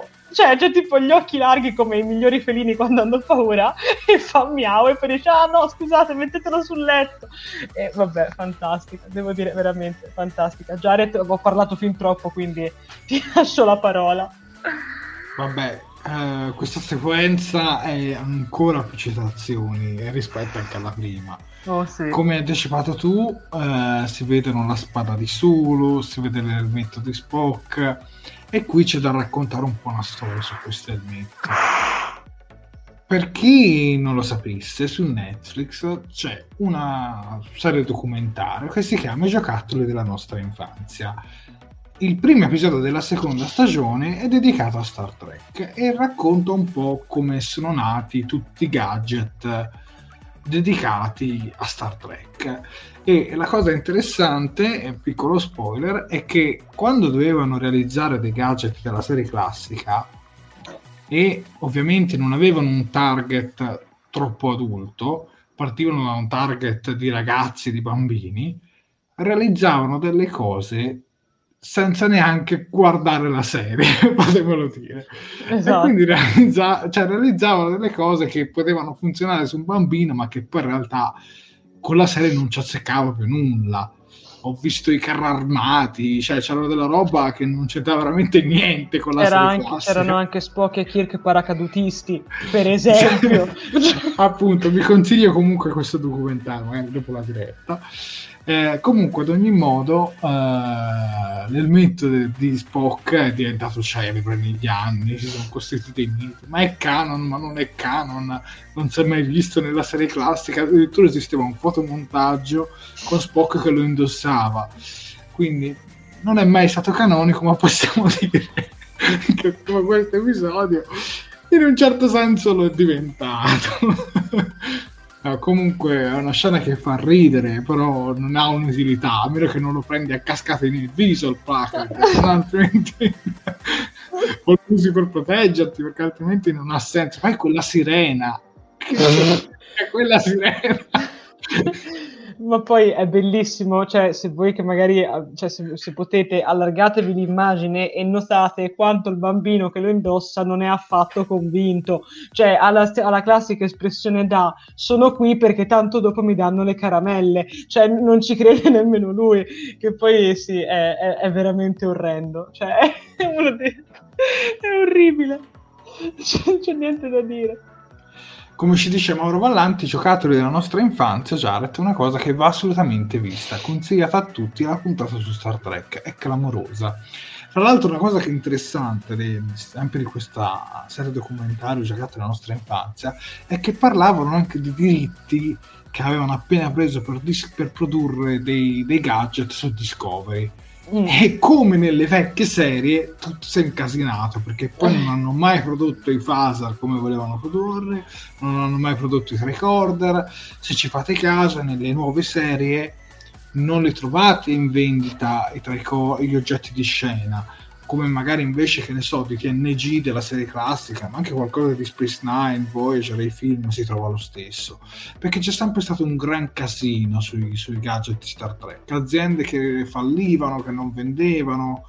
Eh, Star Trek eh, secondo me per vendere bene a livello di target deve puntare sulle action figure sulle astronavi ma quando va a fare cose troppo particolari, secondo me rischia più di, di non vendere le cifre, diciamo, aspettate. Comunque, guarda, ve lo consiglio davvero questo documentario che, che, potete trovare su Netflix. Magari anche dopo vi metto un'immaginetta così faccio capire quale, di quale si tratta. Eh, Sirena fa che Fanas tutte le puntate di quella, di quella, serie va vista. Vedo che molti di voi hanno visto la, la serie documentaria che citavo. Eh, Moro Vallanti ho, ho, ho, visto tutta la serie fatta molto bene molto informativa eh, in un ritmo molto fluido americano guardatela. Tra l'altro sono interessanti anche le puntate su, su altri franchise perché non è dedicata solo a Star Trek. Per esempio Star Wars, Transformers ai Lego hanno dedicato alle tartarughe ninja perché adesso sto vedendo qui davanti. Ci hanno dedicato una, una serie di, di, puntate singole a, esatto. a, a, diciamo ai gadget legati a certi franchise. Molto interessante. Esatto. comunque questa scena qui veramente molto bella. Eh, la morte Avevo... di Shax mi ha turbato anche a me. Volevo mettere fra le immaginette Shax che toglieva l'impianto, ma mi sembrava troppo forte, avevo paura eh, che sì. ci chiudessero la diretta e quindi ho preferito evitare quella scena lì. Però sicuramente una delle sequenze più belle. E poi il ritorno di Commi molto molto apprezzato da parte mia. Prego Sofia. Guarda, volevo evidenziare un commento che sinceramente certo. condivido da parte di Valeria che ci dice da quando abbiamo recensito l'episodio in cui Rutherford continua a cambiare settore che ho in mente una cosa, tieni duro Orsetto.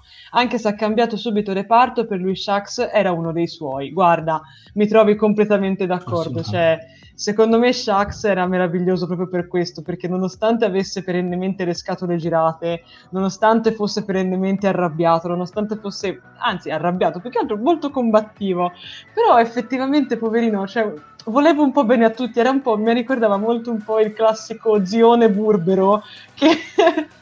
che odia tutti, ma alla fine, cioè, che, che sembra tanto cattivo, tanto, tanto, pessimo, ma che alla fine vuole bene a tutti. Infatti, vi dirò la verità: ogni volta che lo vedevo sorridere, mi, mi, si scaldava un po' il cuore. Però ecco, vedevo che c'era anche qualcuno, ora mm, ricercherò un attimino, eccolo qua, Stefano Ancis ci dice, ora che ci penso però mi viene un dubbio su Shax che potrebbe sembrare una forzatura. Perché non è entrato anche lui nella nave e non l'ha disincastrato usando i motori? Guarda Stefano, mi viene da pensare che mh, il fatto è questo, che alla fine Shax, se non mi ricordo male, in caso ragazzi correggetemi, anche Jared tu correggimi se sbaglio, Shax con la nave, cioè con la navetta entra proprio a prepotenza, come se andasse proprio a creare un, um, un buco nella, um, nella, nella nave, diciamo, nemica. Quindi è possibile che messo, tra, cioè messo, tra, le righe, quindi non reso palese, che la navetta non fosse effettivamente in grado di volare, perché alla fine niente ci, cioè nel senso, in un qualche modo comunque l'hanno dovuta pur recuperare quelli della Serritos. Quindi non lo so, penso che sia dovuto a questo. Poi alla fine qualcuno che attivava manualmente il, il comando serviva, se non mi ricordo male, per cui penso che sia io non lo so. Che sia stato per questo, ma penso, eh, ragazzi, eh, sono tutti punti di ma, domanda. È anche come il badge di, di Boeing, in realtà se il badge non fa così e non si attiva, esatto, non, è rimane, esatto. non è che registra tutto quello che io faccio durante la giornata, però vabbè, magari volevano dedicare il momento eroico. Per, esatto. Eh, è un po' come la scena della morte di Catherine Cornwell in Star Trek Discovery, cioè sì, sì, ma questa è stata più bella, eh, cioè, secondo me. sì, però anche lì in realtà fu una, una, mezza forzatura se ci pensi. Cioè, bella certo. la morte, no? e tutto quanto, però anche lì. Sì. Certo. Risponde Antonio Morano: Non vedo l'ora di vederla su Amazon o su Netflix? Su Netflix, su Netflix quella serie lì. Sì, sì. Esatto. Bene, direi di arrivare adesso alla scena, diciamo, oh. attesa. Oh, allora, qui. nemmeno il tempo di gioire che appena la, la prima nave Packard eh, si è autodistrutta grazie al virus, ne, com, ne arrivano altri tre. Ne arrivano altri tre nel sistema e agganciano violentemente la Serritos. Ma da lì arriva poi il soccorso della Titan e qui c'è questa bellissima scena in cui veramente è un frame no? veramente, dove c'è Wagner che la indica bellissimo e arriva la Titan eh, che praticamente senza troppo fatica distrugge queste navi aliene mi fanno ridere perché questi Packle dicono no è arrivato un altro Enterprise non è che le distrugge in realtà, le danneggia e poi loro se ne scappano via e si danno subito alla fuga. Esatto. Eh, subito dopo vediamo la Serritos alle riparazioni e qui c'è un discorso molto bello dove c'è gli dicono guarda la vuoi sistemare? Vogliamo fare una Serritos refit? E lì Freeman dicono no perché sennò diventa sempre della classe un po' come quella dell'Enterprise. Io non la Esatto. voglio rendere Enterprise lasciatemela così com'è. E questa cosa mi è piaciuta molto.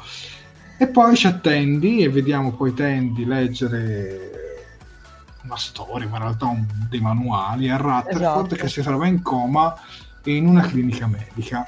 Eh, si sveglia ma apprendiamo che ha perso la memoria. Ma Tandy sempre con la sua positività non si abbatte e dice vabbè dai ti posso raccontare tutto dall'inizio e possiamo essere amici da capo insomma qualcosa del genere. Sì, anche sì, lì sì. veramente carinissima Tandy. E poi vabbè poi assistiamo alla scena del funerale del tenente Shax ma parliamo della Titan perché tanto che Eccola tutti volete qua. parlare della Titan e qui la vediamo molto bene che cosa ne pensate del design della Titan?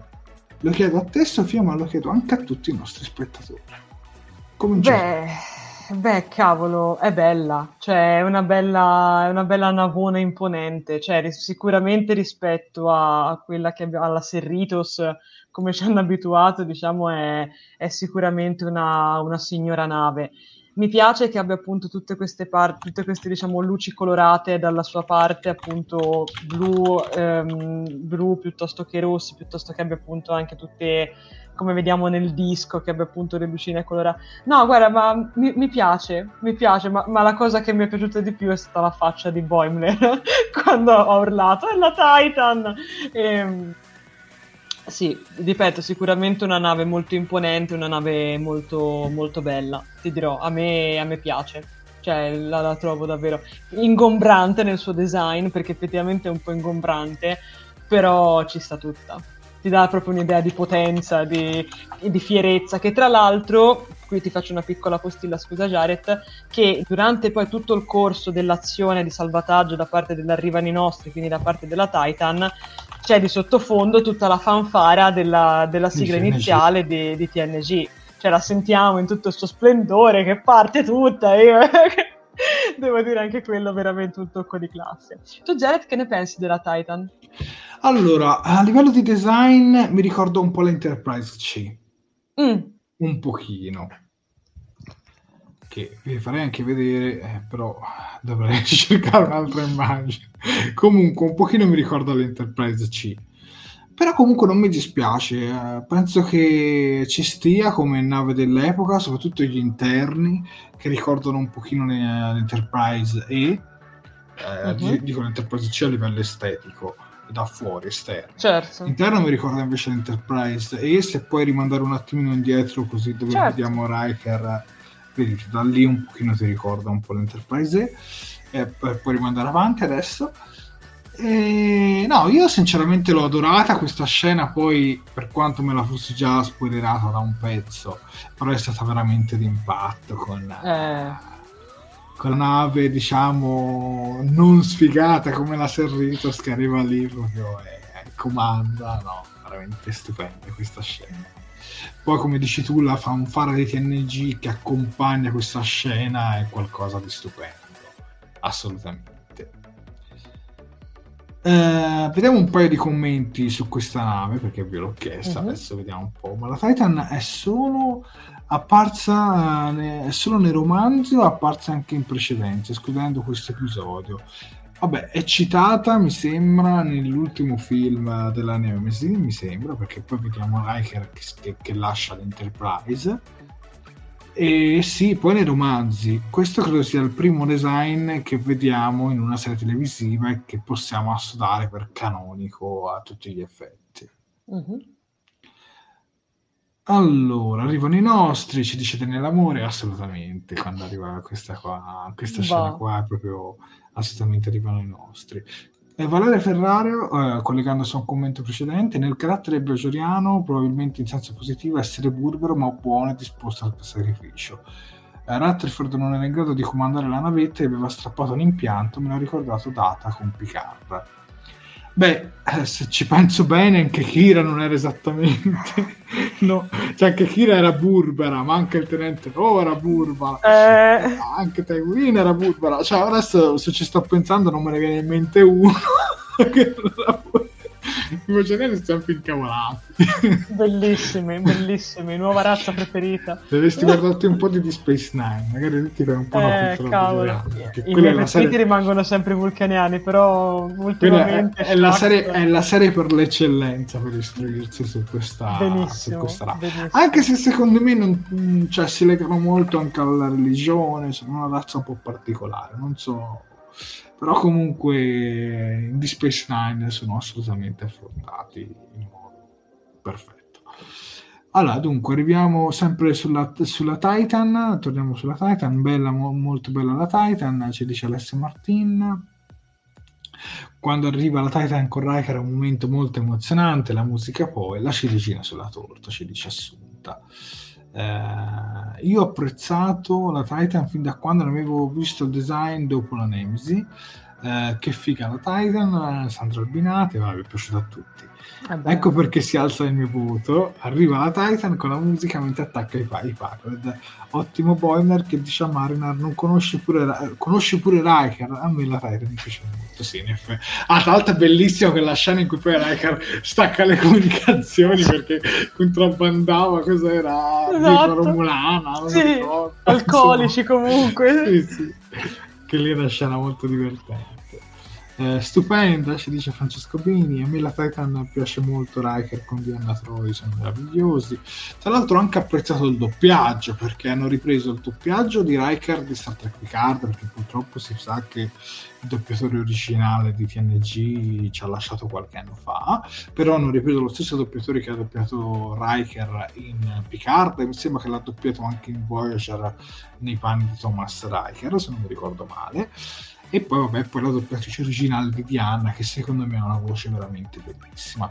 Eh, Davide Spano, un incrocio tra la Voyager e l'Enterprise E. Eh, invece mi ricordava un po' l'Enterprise C per quella parte lì sotto il disco. Aspetta, ve la devo, ve la devo far vedere l'Enterprise C. Vediamo se la trovo. No, oddio, riguardandola adesso io non è che la ricorda moltissimo l'Enterprise C, però Vediamo se riesco a caricarla da qualche parte. Adesso carichiamo le immagini in corsa. questa è l'Enterprise C. Uh-huh. E se confrontata con questa qua, un, un pochino almeno a me me la ricordo, ma in realtà... Ma in realtà neanche tanto, cioè non lo so, per certi aspetti... quella parte, passatemi il termine, della bocca, che, che la ricordo che la ricorda, mettiamola così. Comunque, tra la Voyager e l'Enterprise c'è, c'è la Spano. Eh, con la mu- soprattutto gli interni, sicuramente Enterprise. Con la musica sotto che emozione, ci dice Dele Quercia. Eh, Valeria Ferrari, la scena di Riker mi ha fatto piegare. Eh, lui che taglia subito il collegamento quando Mariner rivela che per chi era tutto quel materiale. Trovo che punte, con punto il divertimento afferma che il discorso non è chiuso, come una moglie che in fondo già conosce l'innocente scappatela del marchio. Assolutamente. Antonio Morano, sigla TNG uguale privi dei ricordi d'infanzia. Una fusione tra la Voyager e l'Enterprise D, eh, però vedi, molti di voi stanno trovando associazioni con questa nave poi, quando Mariner inizia a parlare della plancia con Riker del materiale contrabbando è stato divertente, assolutamente sì. Eh, Daniele Amore, a 200 metri più piccola di una Galaxy e ben 300 meno di una Sovereign. La classe Luna sta alla Sovereign come la Nebula sta alla Galaxy, stava alla Galaxy. Eh, la faccia sorpresa di Boimler quando vede che Mariner conosce Riker, questo l'avevamo già letti. Eh, molto, un momento molto bello ed epico, num- numero uno di Anna in cartoni è stato fantastico, tra l'altro piccola chicca che esce dal punto programma in continuità con la fine dell'ultimo episodio di Enterprise. Sì, però qui secondo me c'è un, un piccolo errore, perché in realtà quando lui parla su in Star Trek Enterprise, a un certo punto uno di loro due, non mi ricordo se era Riker o se era di Anna, a un certo punto comunica con Data e ti fa capire che siamo ancora in piena era Enterprise D. Ai tempi, de, de, mi riferisco all'ultimo episodio di Star Trek Enterprise. Eh. Però magari lui poi ci è tornato altre volte a, visitare, a visitare Alcer, mettiamola così, quindi glielo concedo. Eh, la Titan arriva come la cavalleria nei western di Ford. Eh, Questa sì. è una bella... Assolutamente. Una bella analisi. Riker e Mariner sono bellissimi. Eh, sì, il riflettore della C è come questo. Ah, il deflettore della bocca. La bocca. non mi veniva il termine, bravo Fuad. Sì, sì. A me ha ricordato anche un po' la Defiant, adesso ricordo un po' tutte le robe. Eh. Con la classe Ambassador non ha nulla a che vedere eh, la Titan, ci dice Franco Calzignato. Eh, nel finale di Enterprise avevano le vecchie uniformi. Sì, perché avevano quelle lì di TNC, se non ricordo male. E qui invece hanno già quelle di... dei film. Comunque, arrivati poi alla Titan, arriviamo poi dopo all'epilogo, con cui poi si Eccoci. chiude questo episodio. Nell'ultima sequenza vediamo Riker e Troy in Salamenza con Ransom che in qualche modo ci prova un po' con Diana prendendo un terribile due di picche e infine Boiler accetta una promozione sulla Titan e Mariner è su tutte le furie. L'episodio si conclude poi con Riker che lancia la sua frase d'effetto mentre Burro fluttua ancora nello spazio. E qui si chiude questo episodio. Che dire sulla promozione? Io ricordo qualche episodio precedente che Boimer faceva notare che era uno dei suoi più grandi sogni. Essere trasferito sulla Titan. Sì. Però mi ha fatto un po' riflettere il discorso che ha fatto qualche sequenza prima a Mariner. No, ma io voglio restare più con te, per questo non ho mai inoltrato la promozione. Poi appena avuto la possibilità ha fatto una scappatoia e se n'è andato. E, e se ne sta sbattendo perché possiamo vedere da lì quanti messaggi vocali gli sta inviando Mariner ogni minuto praticamente. Tra l'altro uno degli ufficiali nel- nei dormitori che dice basta, falla finita, vogliamo dormire. Quindi Comunque, che ne pensi Sofia di questa scena e cosa ne pensate voi spettatori? A me sinceramente è piaciuta.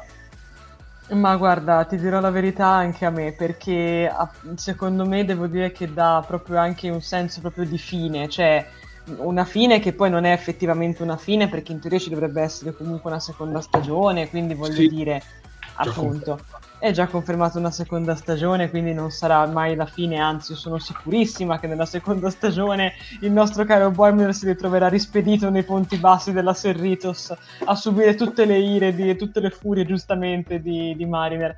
Però guarda mi è piaciuta perché effettivamente Boimler, per quanto comunque il gesto possa sembrare riprovevole, devo dire che si è mantenuto fedele a se stesso, cioè il suo sogno era quello di andare sulla Titan, diamine ne ha avuto l'occasione, cosa fai? Te ne privi? Cioè, sì, effettivamente è stata una mossa molto bassa dire prima a Mariner, no, ma io non ho mai accettato perché, non, perché insomma sei la mia migliore amica e così. Però poi effettivamente ha colto la palla al balzo, quindi ti dirò, non, non mi è dispiaciuta come cosa, l'ho trovata effettivamente fedele al, al personaggio. Quello voleva e quello è riuscito finalmente a- ad ottenere, ecco. E, e poi vabbè, che dire, cioè dolcissimi mh, cosi, eh, come si chiamano? Um, Rutherford e Tandy che, che ricominciano da, da capo la- il loro essere migliori amici, veramente, E veramente, veramente dolce. I Sì, sì. T88, tutte le Sì, cose che, che tra l'altro a un certo punto gli dice anche, eh, ma, ma quindi ti hai creato un cane? Lei sì, ma non era un cane come tutti gli altri. Cioè, bellissimi, bellissimi, mi mancheranno tanto. E tra l'altro, ah, un'ultima cosa, poi, vi la- poi lascio la parola in casa al nostro pubblico. Quanto è bella la foto, ora qui torno un secondino indietro, ma quanto è bella la foto di Shax che mettono sulla bara prima di... durante il funerale. Quanto è bella. Cioè, io quella... cioè, c'era chi mi chiedeva prima se mi sarei tatuata la scritta Orsetto con il cuoricino, no, io mi tatuo la faccia di, di, di Shax nella foto di commiato perché si meri- se lo merita, se lo merita nel modo più assoluto. Comunque sì, sicuramente un, be- un bel finale. Bello, mi ha, mi ha lasciato appagatissima. Ma adesso leggiamo un paio di commenti. Allora, mh, che vedremo nella seconda stagione, ci dice Davide Spano. Ed effettivamente questa è una domanda che mi sono posta anch'io. Eh. Lo vedremo Boimler nella seconda stagione? E io mi sono fatto un po' di domande. O succede come quello ufficiale di cui, scusatemi, ma non ricordo il nome, eh, quello lì che, che poi si inventa un... Ah sì, Eh, sì, ho capito, chiamava? eh, ora non mi sfugge. Um, Comunque sì, lui, quello che, che appunto che si era inventato, che diceva no, faccio io e poi appunto poi faceva più danni della grandine. me Sì, sì, ricordo, sì, esatto, che, che poi veniva promosso e poi dopo veniva subito, diciamo, eh, rispedito all'indietro. Mi sembra poi dicono, no, guarda, il collegamento non funziona, c'è un Q e facciamo saltare. Esatto. Ecco, mm, mi sfugge il nome. Comunque, ad ogni modo, o fa una fine come lui. che- Fletcher che- forse? Sì, qualcosa del genere, forse Fletcher, sì. possibile. O torna indietro e, e lo rispediscano sulla Serritos, oppure potrebbero fare una stagione in cui la Titan e la Serritos collaborano in qualche missione. E non sarebbe neanche male questo. Un po' come si è visto fare in Discovery con la Discovery e l'Enterprise, dove hanno fatto quasi una sequenza insieme, un arco insieme potrebbe uscire anche una cosa del genere oppure Boimler se ne va. Compare magari per qualche episodio. Mm. io so che avevano dichiarato che nella seconda stagione avrebbero anche un po' invertito eh, le coppie di personaggi. Ovvero non si sarebbe visto soltanto eh, Mariner e Boimler e Rutherford e Tandy ma magari si sarebbero visti anche degli episodi che so con Tandy e Mariner e degli episodi magari con Boimler e con Rutherford per fare un Mm. esempio che non si vedono quasi mai le coppie sono sempre quelle predefinite queste due e avevano detto questo quindi posso pensare che magari Boimler tornerà Mm. Mariner si è reso conto di tenere a Boimler assolutamente Eh sì, Boimler con questo uniforme mi piace anche a me mi piace anche di più se devo eh essere sì. che questa poi è l'uniforme dei, dei film come Star Trek La Nemesis o come le ultime stagioni di Voyager per dire o le ultime di, di Space Nine ma voi avete capito perché Marina Sirtis non vuole doppiare Diana nella seconda stagione? Non lo so, ma ancora non lo so. Se ne saprò qualcosa, poi comunque vi aggiorneremo diretta sito, avremo modo di, di, di Esatto. parlarne. L'uniforme della Titan sta benissimo a Boimler, sì, ne abbiamo già parlato, concordo. Ehm, guardate cosa Boimler sul comodino in cabina sulla Titan. Sì, ha il Boimler Effect, eh, Sì. quel premio che La regola insomma- Boimler, sì. sì, sì, che insomma non è che sia proprio bellissimo da, da regalare. Quando arriverà la seconda stagione, Riccardo, in teoria dovrebbe essere prevista per quest'anno, però potrebbe uscire come alla fine di quest'anno, come tra due mesi, non si sa. Questo Esatto. ancora non si sa. La stessa cosa vale per Prodigy. Queste due dovrebbero essere un po' più imminenti. Quelle live action eh, dipende perché Discovery hanno iniziato a girarla a novembre. Eh, Strange New Worlds e Picard sono praticamente iniziate adesso Esatto. e quindi non, non lo so perché poi quelle live action hanno anche il problema della post produzione che porta via diversi mesi quelle animate magari fanno più veloce e se torna ma non come Lower Decks ci dice Alberto beh, possibile. effettivamente adesso non è più un vero e proprio Lower Decks ha qualche grado in più stagione in crescendo mi sono affezionato ai personaggi vorrei già i pupazzi Funko Pop. Anche io Eh sì, se li fanno uscire sì. Assolutamente. Per adesso i Funko Pop eh, hanno fatto uscire soltanto quelli su dico delle nuove serie hanno fatto uscire soltanto quelli su Burnham e su Saru che, che ho che effettivamente ho comprato. Però non hanno fatto uscire altro eh. li apprezzerei magari anche sui 4 Lower Decks magari anche su Star Trek Picard qualcosa sicuramente li acquisterei tutti hanno confermato che si chiama Fletcher bravissimo visto? tutti. Allora vedi che mi ricordavo bene. Ho ho dovuto pensare un Eh, secondino. dico, ma o fa la fine di Fletcher e torna oppure boh si inventeranno qualcosa Anche. Però sarebbe bello vedere Boimler che dà gli ordini a Mariner. Sarebbe sicuramente qualcosa di interessante. È che lei che poi deve ubbidire, questo è. Ma secondo me bello... lei troverebbe il modo di farlo tornare, di farlo tornare un lower decks, perché tanto ormai lo conosciamo. è stato bello il finale Jets alla Riker, assolutamente sì. Sì, sì. Purtroppo non ho avuto il tempo di preparare la clip, altrimenti avrei chiuso con un bel Jax anche questa diretta. Comunque, queste sono un po' alcune considerazioni su, questa, su questo episodio e io direi adesso di dare un voto all'intera stagione.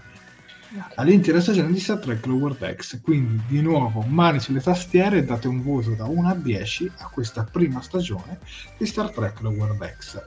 Comincia tu, Sofia. Ok, ma guarda, senti, io sinceramente mi sento di darle un, un 8 e mezzo pieno, anzi facciamo un 8, un 8 pieno, perché mm. allora anch'io riconosco che all'inizio ero partita con un po' di pregiudizi, non ero molto convinta di quello che sarei andata a vedere, più che altro perché dovevo abituarmi a questo nuovo tipo di, di modo de- per affrontare Star Trek, un modo sicuramente più irriverente, un modo che, come ho detto anche prima, mette diciamo, in discussione tutto un po' quello che era successo prima, dà degli spunti molto interessanti e però chiaramente diciamo che ricalca un, un, un, modo anche più appunto irriverente e in certi momenti, come abbiamo visto anche nel caso del personaggio di Commi o anche di altri personaggi specifici, eh, lasciandosi spesso al, al torpiloquio o comunque alle scurrilità, che però, ripeto, a me non sono mai dispiaciute. L'unico episodio che forse dovrei rivedere, perché effettivamente dovrei farlo, magari vedendolo anche nell'ottica generale, che era l'unico che non mi aveva convinto più di tanto, era il primo dovrei rivederlo perché forse probabilmente adesso dopo aver visto tutta quanta la, se- tutta quanta la prima stagione saprei insomma mh, lo, lo saprei diciamo accogliere in maniera diversa. Però ti dico per me l'impatto è stato decisamente molto positivo ed è stato un crescendo. Ho deciso di dargli 8 perché voglio fare una media un pochino più matematica e i miei voti comunque sono sempre stati tra il 7,5 e l'8,5 a parte il 9 finale di questa stagione però appunto penso che 8 sia ah, un 8 bello pieno, eh, cioè se, se, dovessi, potessi gli darei un 8 più, però diamogli un 8, un 8 pieno, quindi sì, sicuramente una serie molto gradevole e, e, che probabilmente riguarderò con molto piacere appunto anche nei prossimi mesi. Io invece ti sorprenderò mm-hmm. perché gli do un 6,5. Ah sì? Nel senso che alla fine come è finita mi è piaciuta assolutamente, soprattutto gli ultimi episodi. Sì. Per, però continuo a pensare che i primissimi episodi non fossero niente di che uh-huh. e che abbia cominciato ad ingranare troppo tardi. Mm. Ti faccio un esempio, perché tanto mi sembra in Discovery detto certo. sette e mezzo l'ultima stagione. Ecco, l'ultima stagione di Discovery è stata una stagione ricca di alti e bassi Okay. Nel senso che c'erano degli episodi tipo montagne russe, degli episodi magari belli belli e degli episodi proprio no. mettiamola così. In Lower Decks invece proprio ho visto una linea piatta che poi si è alzata proprio negli ultimi 3 o 4 episodi. Io mm. almeno l'ho percepita così. Okay. Nel complesso comunque un 6,5 è comunque una sufficienza piena, quindi non è una serie che boccio, che comunque mi ha deluso, no, non mi ha deluso altro, anzi certo. io ero, ero, molto più pervenuto verso questa serie, non ve lo nego, perché quando in estate avevo visto, i, avevo visto qualche episodio e poi ho deciso di non continuarla in lingua originale, non ero molto molto convinto, anzi non ero convinto affatto sì, Quando poi l'ho rivista doppiata l'ho apprezzata di più perché secondo me con il doppiaggio questa è una serie che migliora. Sarà che noi italiani abbiamo i doppiatori migliori, lasciatelo passare. E quindi secondo me nell'animazione con il doppiaggio ha aiutato molto. Con l'adattamento qualche volta c'è stata qualche piccola sbavatura, ma comunque penso sia stata adattata molto molto molto bene. E quindi mi voto un 6,5, sicuramente gli ultimi episodi eccezionali e dovrebbero ripartire proprio da questi ultimi episodi per me per gettare le basi sulla prossima stagione. Insomma, non vorrei che si consumasse eh, soltanto nel, alla fine, vorrei che ci fosse un po' più entusiasmo anche all'inizio, perché per me ad esempio l'episodio pilota è molto molto debole cioè, te lo reputo migliore, forse giusto del sopra al finale si può sopra il finale, sopra il pilota della serie animata. Però per me è un episodio molto, cioè il pilota di, di Lower Decks per me è un episodio molto cessato, cioè non, non mi lascia molto e gli episodi successivi anche, mi riferisco ai primi 3 o 4. Poi a un certo punto migliora e un po' come eh, praticamente sta dicendo anche Riccardo Galletti, salvata dagli ultimi eccezionali 4 episodi. Forse salvata per me è un termine un po' esagerato, diciamo che non è che prima la reputassi deludente o altro, però non la reputavo niente di che, forse ero più su un 6 con gli ultimi sono salito a un 6,5 e spero che la prossima stagione se riprende da questi ultimi magari potrò arrivare anche magari a un voto come un 7,5 come un 8 questo è. Okay, tutto qua. ok. Adesso vediamo il nostro pubblico perché vi ho già visto in carica e poi magari poi rilasciamo commenti e li perdiamo, quindi cominciamo subito. Francesco Bini 7 all'intera stagione, eh, Manuel Mizuno 8, eh, e questa Trek Lower Decks 1 un bel 8,5 eh, datemi la curvatura nel fattore di 5, 6, 7, 8 bellissimo Adriana Mura esco dal tubo di Jeffries e dico 6 e mezzo? Alti e bassi il finale recupera tanto. Ecco lui comunque io non penso ci siano alti e bassi penso che più che altro bassi bassi bassi bassi poi alto. Io l'ho vista così. Però comunque col voto ci siamo. Con Riccardo Galletti, l'avevo letto prima, voto 6, eh, Alessio Martin, voto 9, serie fantastica, migliore di molte delle aspettative che avevo, io l'ho preferito all'ultima di Discovery, è un tuo pensiero, comunque noi lo, lo approviamo. E il mio voto per questa prima sezione di Lower Decks è 8,5, ci dice Assunta, quindi si allinea un po' con te Sofia. Uh-huh. Eh, Valeria Ferrari 10 la stagione, 8 all'episodio col crescendo del sacrificio di Shanks eh, in poi fino all'arrivo di Riker. Fuad per me la stagione da 8 tenendo in considerazione che vuole essere anche parodistica e dissacrante, molto citazionista ma fatta bene da fan per i fan. E qui avremo anche un'altra parentesi. Secondo me Lower Decks non è un prodotto da far vedere a un non fan di Star Trek. Secondo me no. Perché secondo me è meglio se un non fan, uno che non ha mai visto Star Trek, parte più da Discovery che dallo World X perché secondo me si perderebbe troppo. Guarda. magari alcune scene fanno ridere lo stesso però le citazioni sono tante e come hai detto tu prima alcune eh, si legano anche a dei collegamenti. E secondo me una persona che non è fan di Star Trek magari non ne riderebbe quanto ne riderebbe qualcuno che capisce la citazione, l'affermazione a un determinato vecchio episodio Guarda, ti posso dire che possiamo fare un esperimento perché io ho un amico che sta praticamente, che lui non è interessato al mondo di Star Trek, mm-hmm. ma semplicemente uh, diciamo che ha visto la pubblicità di, di Lower Decks su, su, internet così e siccome che gli ispiravano i trailer, gli ispiravano i disegni o comunque la grafica in generale, ha deciso di cominciare a guardarla. Mm. A quel che ne so ha visto solamente un episodio, quindi non, nel senso sto aspettando che, veda, che riesca a vedere più episodi in modo tale che poi mi possa dare una, una conferma. Però ecco, potrebbe essere interessante ora appunto poi sentire diciamo in modo molto lato la sua opinione. Magari in caso in una prossima diretta ne possiamo un secondino riparlare e posso effettivamente farti sapere che cosa ne pensa anche lui, perché appunto lui è totalmente estraneo al mondo di Star Trek. Mi ricordo che vide, mi, mi disse che aveva visto giusto la prima stagione di Discovery, ma poi si era fermato. Vabbè, ma arriva al punto. No, che appunto potrebbe essere interessante sentire in un certo senso anche l'opinione di qualcuno che non ha mai visto Star Trek e che ci si approccia tramite questa. Chiaramente è difficile mm. approcciarsi a questa serie senza aver mai visto Star Trek. Ma allora, seco- allora secondo me uno la può anche apprezzare perché magari apprezza anche lo stile di scrittura di Mike McCann e quindi ci può anche stare tutto questo. Certo. Però certe citazioni, indubbiamente Certo. Se non sei un fan, non, non le cogli. Certo. Cioè, come tu, per esempio, prima non hai colto dei Packlet, eh, certo. io invece altri sì, certo. perché eh, ti ho detto, ma quanto sono brutti, non mi sono piaciuti. No, però in realtà era giusto che fossero così brutti, perché certo. nella, in PNG erano fatti proprio così. Quindi, secondo me, cioè, l'Over Decks è, secondo me, un po' come Star Trek Picard, nel senso che se non hai visto le vecchie serie, secondo me non, non, la, non lo apprezzi come la dovresti apprezzare, mettiamola così. Poi la puoi su guardare lo stesso, nessuno ti mette dei paletti davanti, ci mancherebbe. Certo. Poi sono sempre per non fare il nonnismo a nessuno, cioè per me uno può cominciare anche dagli ultimi tre film, non deve per forza cominciare dalla serie classica, quindi per me uno l'importante è che si diverta e e che apprezzi quello che fa. Quindi Certo. ti dico, però secondo me Lower Decks nel suo stile è più un prodotto fatto per i fan di Star Trek principalmente per, per il target che già conosce bene Star Trek. Certo. Io la vedo così. Comunque è un cartone animato per adulti, cioè eh, sia chiaro, non non è Chiaro. per bambini. Chissà come sarà Prodigy, ma poi ne parleremo.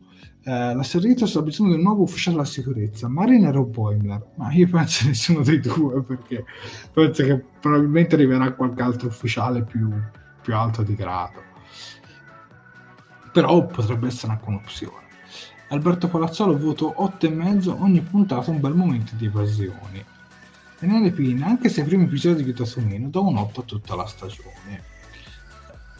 Poi continua tu con i voti, Sofia. Sì, allora continuiamo con, eccolo qua, Davide Spano che ci dice voto 7,5 nonostante tutto è rimasta molto fedele al canon. Um, andiamo avanti poi con eh, Flavio Galzignato che ci dice non va paragonata all'ultima frontiera.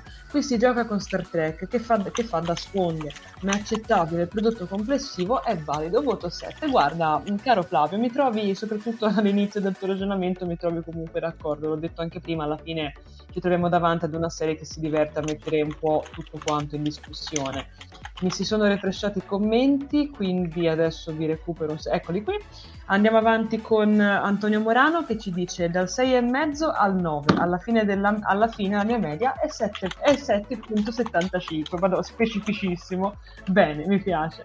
Andiamo avanti con Sandro Albinati che ci dice darei un 9 a questa serie perché gli autori sono riusciti a realizzare esattamente quello che volevano, unire questo tipo di animazione e di comicità alla tradizione di Star Trek. Non era semplice. Andiamo avanti poi con Claudia Polloni che ci dice io gli do un 8,5. All'inizio non mi piaceva per niente, poi mi ha preso, anche se io non amo i cartoni e non apprezzo questo tipo di comicità un po' trash. Le trame sono banali. Io amo la fantascienza che mi fa sognare, che ci mostra un futuro futuristico con invenzioni fantastiche. Continuiamo poi anche con Stefano Ancis, madonna siete fantastici ragazzi, che dice io nel complesso darei 8, a parte un paio di episodi un po' sottotono, mi ha divertito abbastanza, ho apprezzato le citazioni mai forzate, visivamente molto carina, belle le scene nello spazio, guarda, mi, mi trovi d'accordo. Andiamo avanti poi anche con Daria Quercia che ci dice voto complessivo 8,5. Premetto che l'ho vista subito dopo Ricchi e Morti, quindi ero già vaccinata. Ammetto che l'ho apprezzato un po' di più delle serie con gli attori, soprattutto riguardo Discovery terza stagione. Um, io continuerei con Alberto Cuffaro che ci dice confermo l'otto dato alla serie durante la prima analisi. Nella sua particolarità è molto bella e a mio dire molto meglio di Picard e Discovery. Direi Jared che leggo un altro paio di commenti e poi ti lascio la palla. Certo. E infatti continuiamo con Sergio Fabi che ci dice per me voto 7,5. Dopo i primi episodi è migliorata molto. Ragazzi, notte a tutti. Buonanotte anche a te, carissimo Sergio. Grazie per essere stato con noi. Io ti leggo anche Cinciskin, poi ti lascio la parola. Infatti abbiamo Cinciskin che ci dice sempre 7 e 3 quarti. La vedo come una parodia, che un- più che un vero Star Trek. Oltretutto credo che abbiano esagerato con le citazioni. Jared, ti lascio la parola. Fuad, beh, con Picard alla fine della prima stagione è stato un triste calare, è meglio finire in crescendo. Beh, su, su questo mi trovo d'accordo. Assolutamente. Le- L'episodio finale di Picard purtroppo non mi è piaciuto proprio, penso lo sapete perché ormai è tanto tempo che lo dico. Comunque, inserire eh, forse un elemento di trama orizzontale pur mantenendo delle vicende diverse per ogni episodio, un po' come succede in The Mandalorian, ci dice Stefano. Complessivamente mi fermo ad un 7,5. All'inizio non mi ha entusiasmato, gli ultimi tre vinano decisamente una qualità più alta. Finale eccelso, ora va avanti. Pur non concordando con il voto, comunque concordo con il tuo commento. Allora, poi vediamo. Buonanotte da Riccardo Galletti, buonanotte alla prossima serie, buonanotte Riccardo. Eh, vero, ci dice Riccardo Frasca, un prodotto solo per i fan, sono d'accordo con Jared. Eh, in Daniele Amore, infatti il mio piccolo cuoricino, pur apprezzando la serie, che devo No, mio ricon- piccolino. Ed intende forse suo figlio. Okay. Ah, il mio piccolo cuoricino. Infatti il mio piccolino, pur apprezzando la serie, chiedeva di continuo, abbiamo visto gli episodi delle, delle citazioni per completare eh, la comprensione eh, delle battute. Eh, Daria Quercia, ma Jared li ho visti con mio marito che di Star Trek non sa quasi nulla, ma ha reso parecchio. Eh, però a tuo marito gli dobbiamo scrivere una bella ricetta di guardarsi un episodio, almeno un episodio a settimana. bella ricetta medica firmata per King Trek. Vabbè, ci sta, ci sta, però secondo... Poi è un mio pensiero, ragazzi, lo dico sempre, non, non potete rimanere sul vostro. Cioè, non...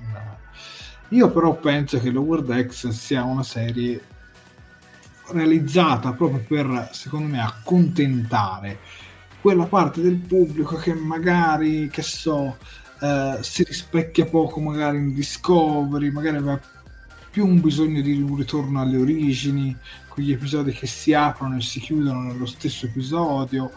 E quindi magari, cioè secondo me Lower Decks è più indirizzata diciamo al pubblico di TNC mettiamola così, ma anche della serie classica. E meno diciamo a cose come Discovery. Ma questa è una mia opinione però eh, siete liberi di non certo. condividerla poi la possiamo comunque 6 e mezzo è comunque un voto positivo eh. assolutamente. Mio figlio pensava che la Titan fosse l'Enterprise ci dice Daniele. Allora tuo figlio mi sa che è un Packard devi stare attento. Francesco Vini bella Lower Decks ma non ai livelli di Disco o Picard. In parte concordo anch'io perché è vero, cioè personalmente a me entusiasmano più Discovery e Picard e comunque lo si percepisce anche dall'affluenza di pubblico che abbiamo quando recensiamo quegli episodi di quelle due serie.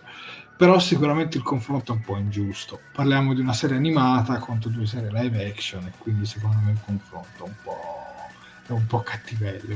Non così. è possibile fare un confronto. Magari un confronto sarebbe più da fare con la serie animata di Star Trek, però parliamo di un prodotto degli anni 70 con un prodotto del 2020 e anche lì la vedo difficile fare un confronto. Però ho apprezzato la citazione alla serie animata dentro questo episodio, assolutamente.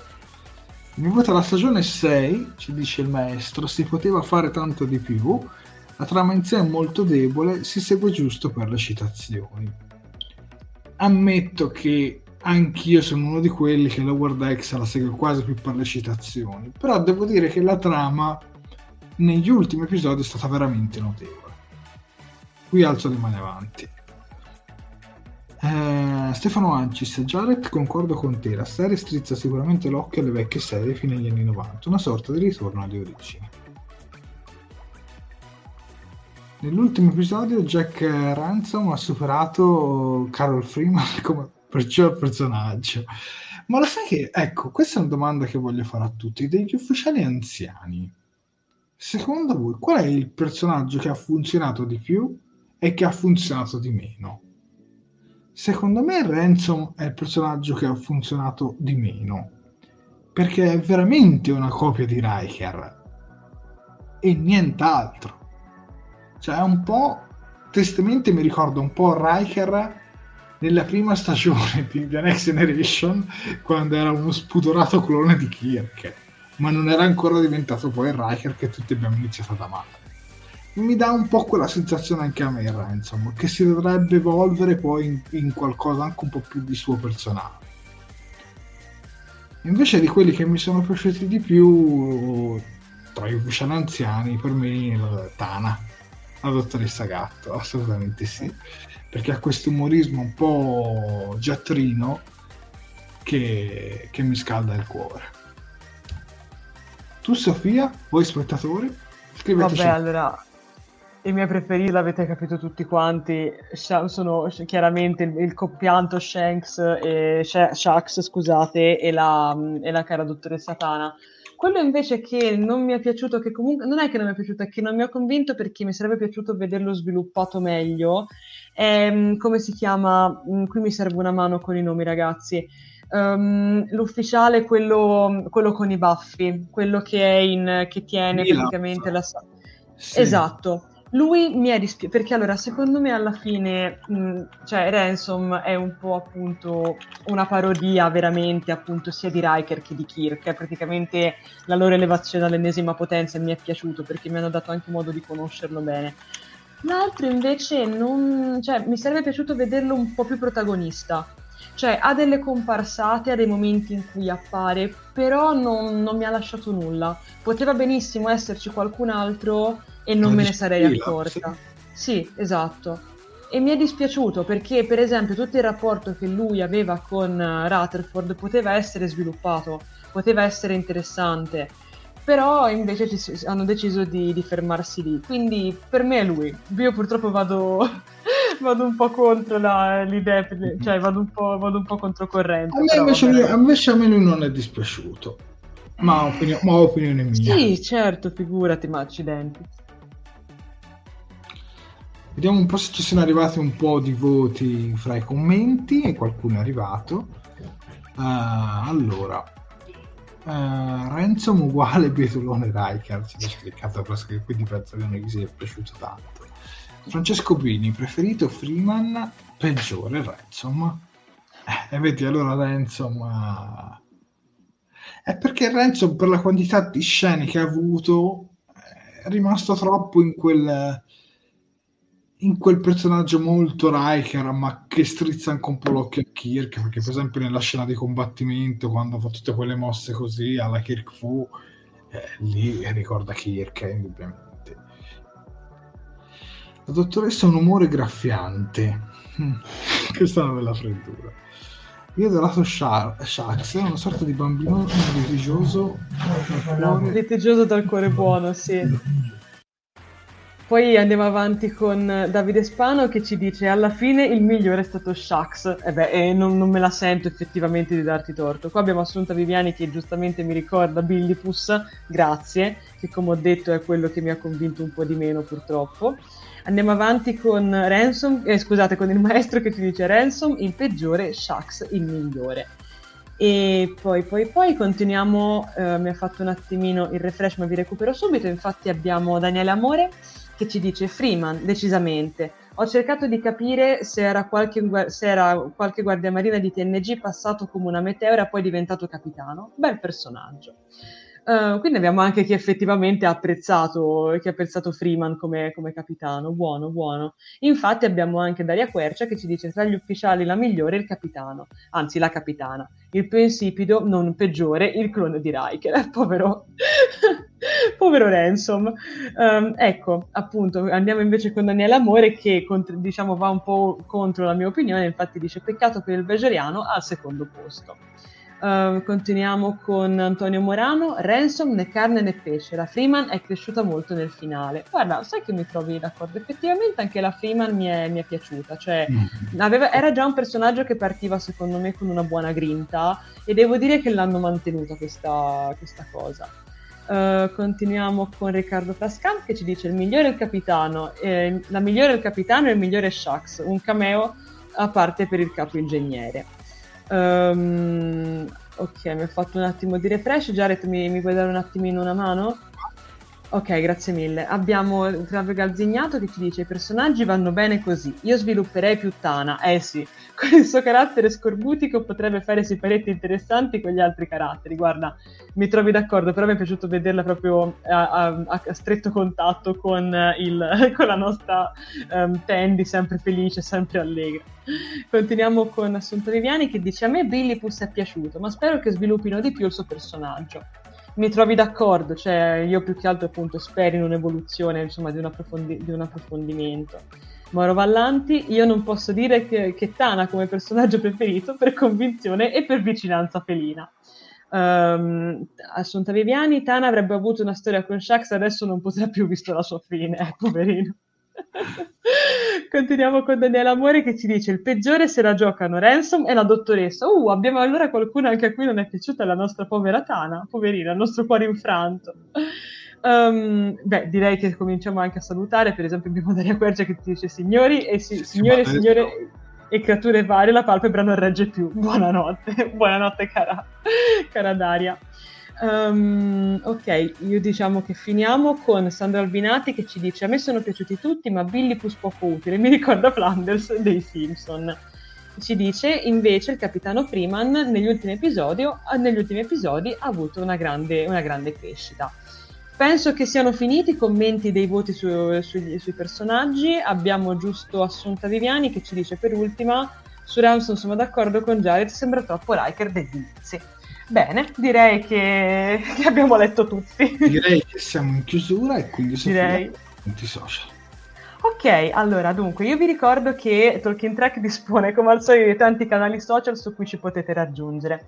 I principali sicuramente sono, come abbiamo detto prima, YouTube e Facebook. Per quanto riguarda YouTube mi raccomando, se non l'avete ancora fatto mettete un bel mi piace al video, commentatelo salutandoci se, se vi va e mi raccomando condividetelo con tutti i vostri amici e conoscenti. Ma la cosa più importante, anche in questo caso se non l'avete ancora fatto, ricordatevi di iscrivervi al canale e cliccare sulla campanellina degli avvisi per essere sempre avvisati, appunto, ogni volta che andiamo in diretta o che facciamo uscire un nuovo video.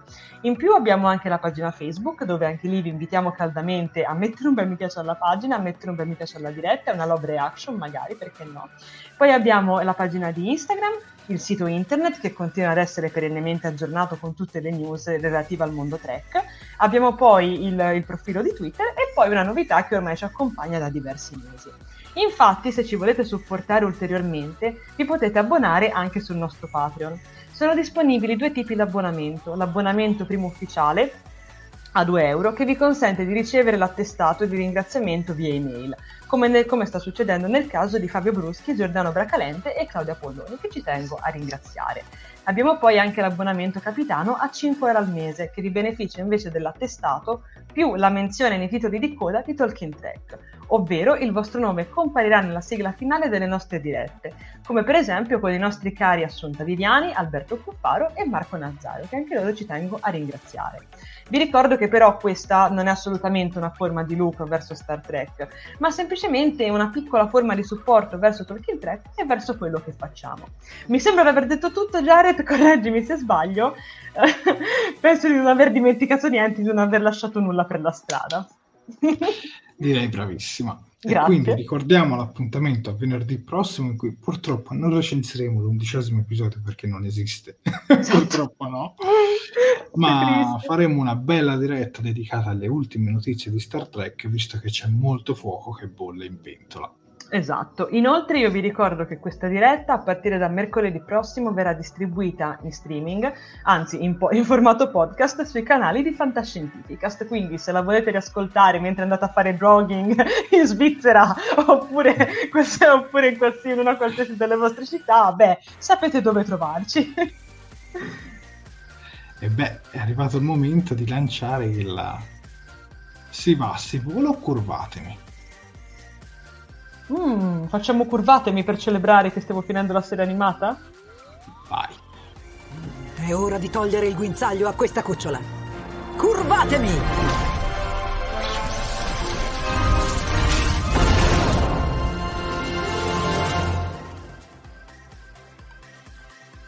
E direi di fare un applauso a tutti i nostri spettatori per averci seguito fino a questo orario e soprattutto per eh, diciamo, aver condiviso queste 10 puntate di Star Trek Lower Decks insieme a noi.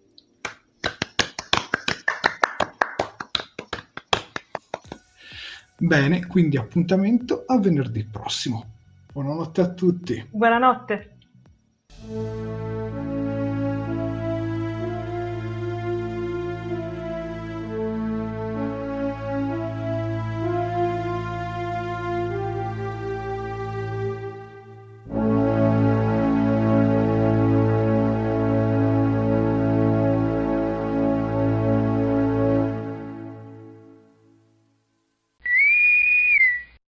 Fantascientificast e Talking Track sono produzioni amatoriali, non si intende infrangere alcun copyright, i cui diritti appartengono ai rispettivi detentori.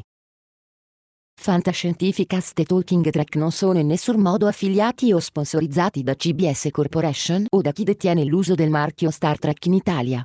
Il podcast ha carattere esclusivamente ricreativo e divulgativo, non ha alcun scopo di lucro e viene diffuso gratuitamente. Autorizzazione SIAE 56125359. Nessun byte e nessun tribolo sono stati maltrattati durante la produzione di questo podcast. Enjoy all your favorite sports like never before at BetMGM. Sign up using code OLDLINE and receive up to $1,500 back in bonus bets if you don't win your first bet. When you register with BetMGM, you'll get instant access to a variety of parlay selection features, live betting options, and the best daily promotions in the business. And with BetMGM at your fingertips, every play and every game matters more than ever. Remember to use code OLDLINE and receive up to $1,500 back in bonus bets if you don't win your first bet. BetMGM and GameSense remind you to play responsibly. See BetMGM.com for terms. 21 plus only, Maryland only. New customer offer, subject to eligibility requirements. Rewards are non withdrawable bonus bets that expire in seven days. Please play responsibly. For help, visit mdgamblinghelp.org or call 1 800 Gambler in partnership with MGM National Harbor. Promotional offer not available in Washington, D.C.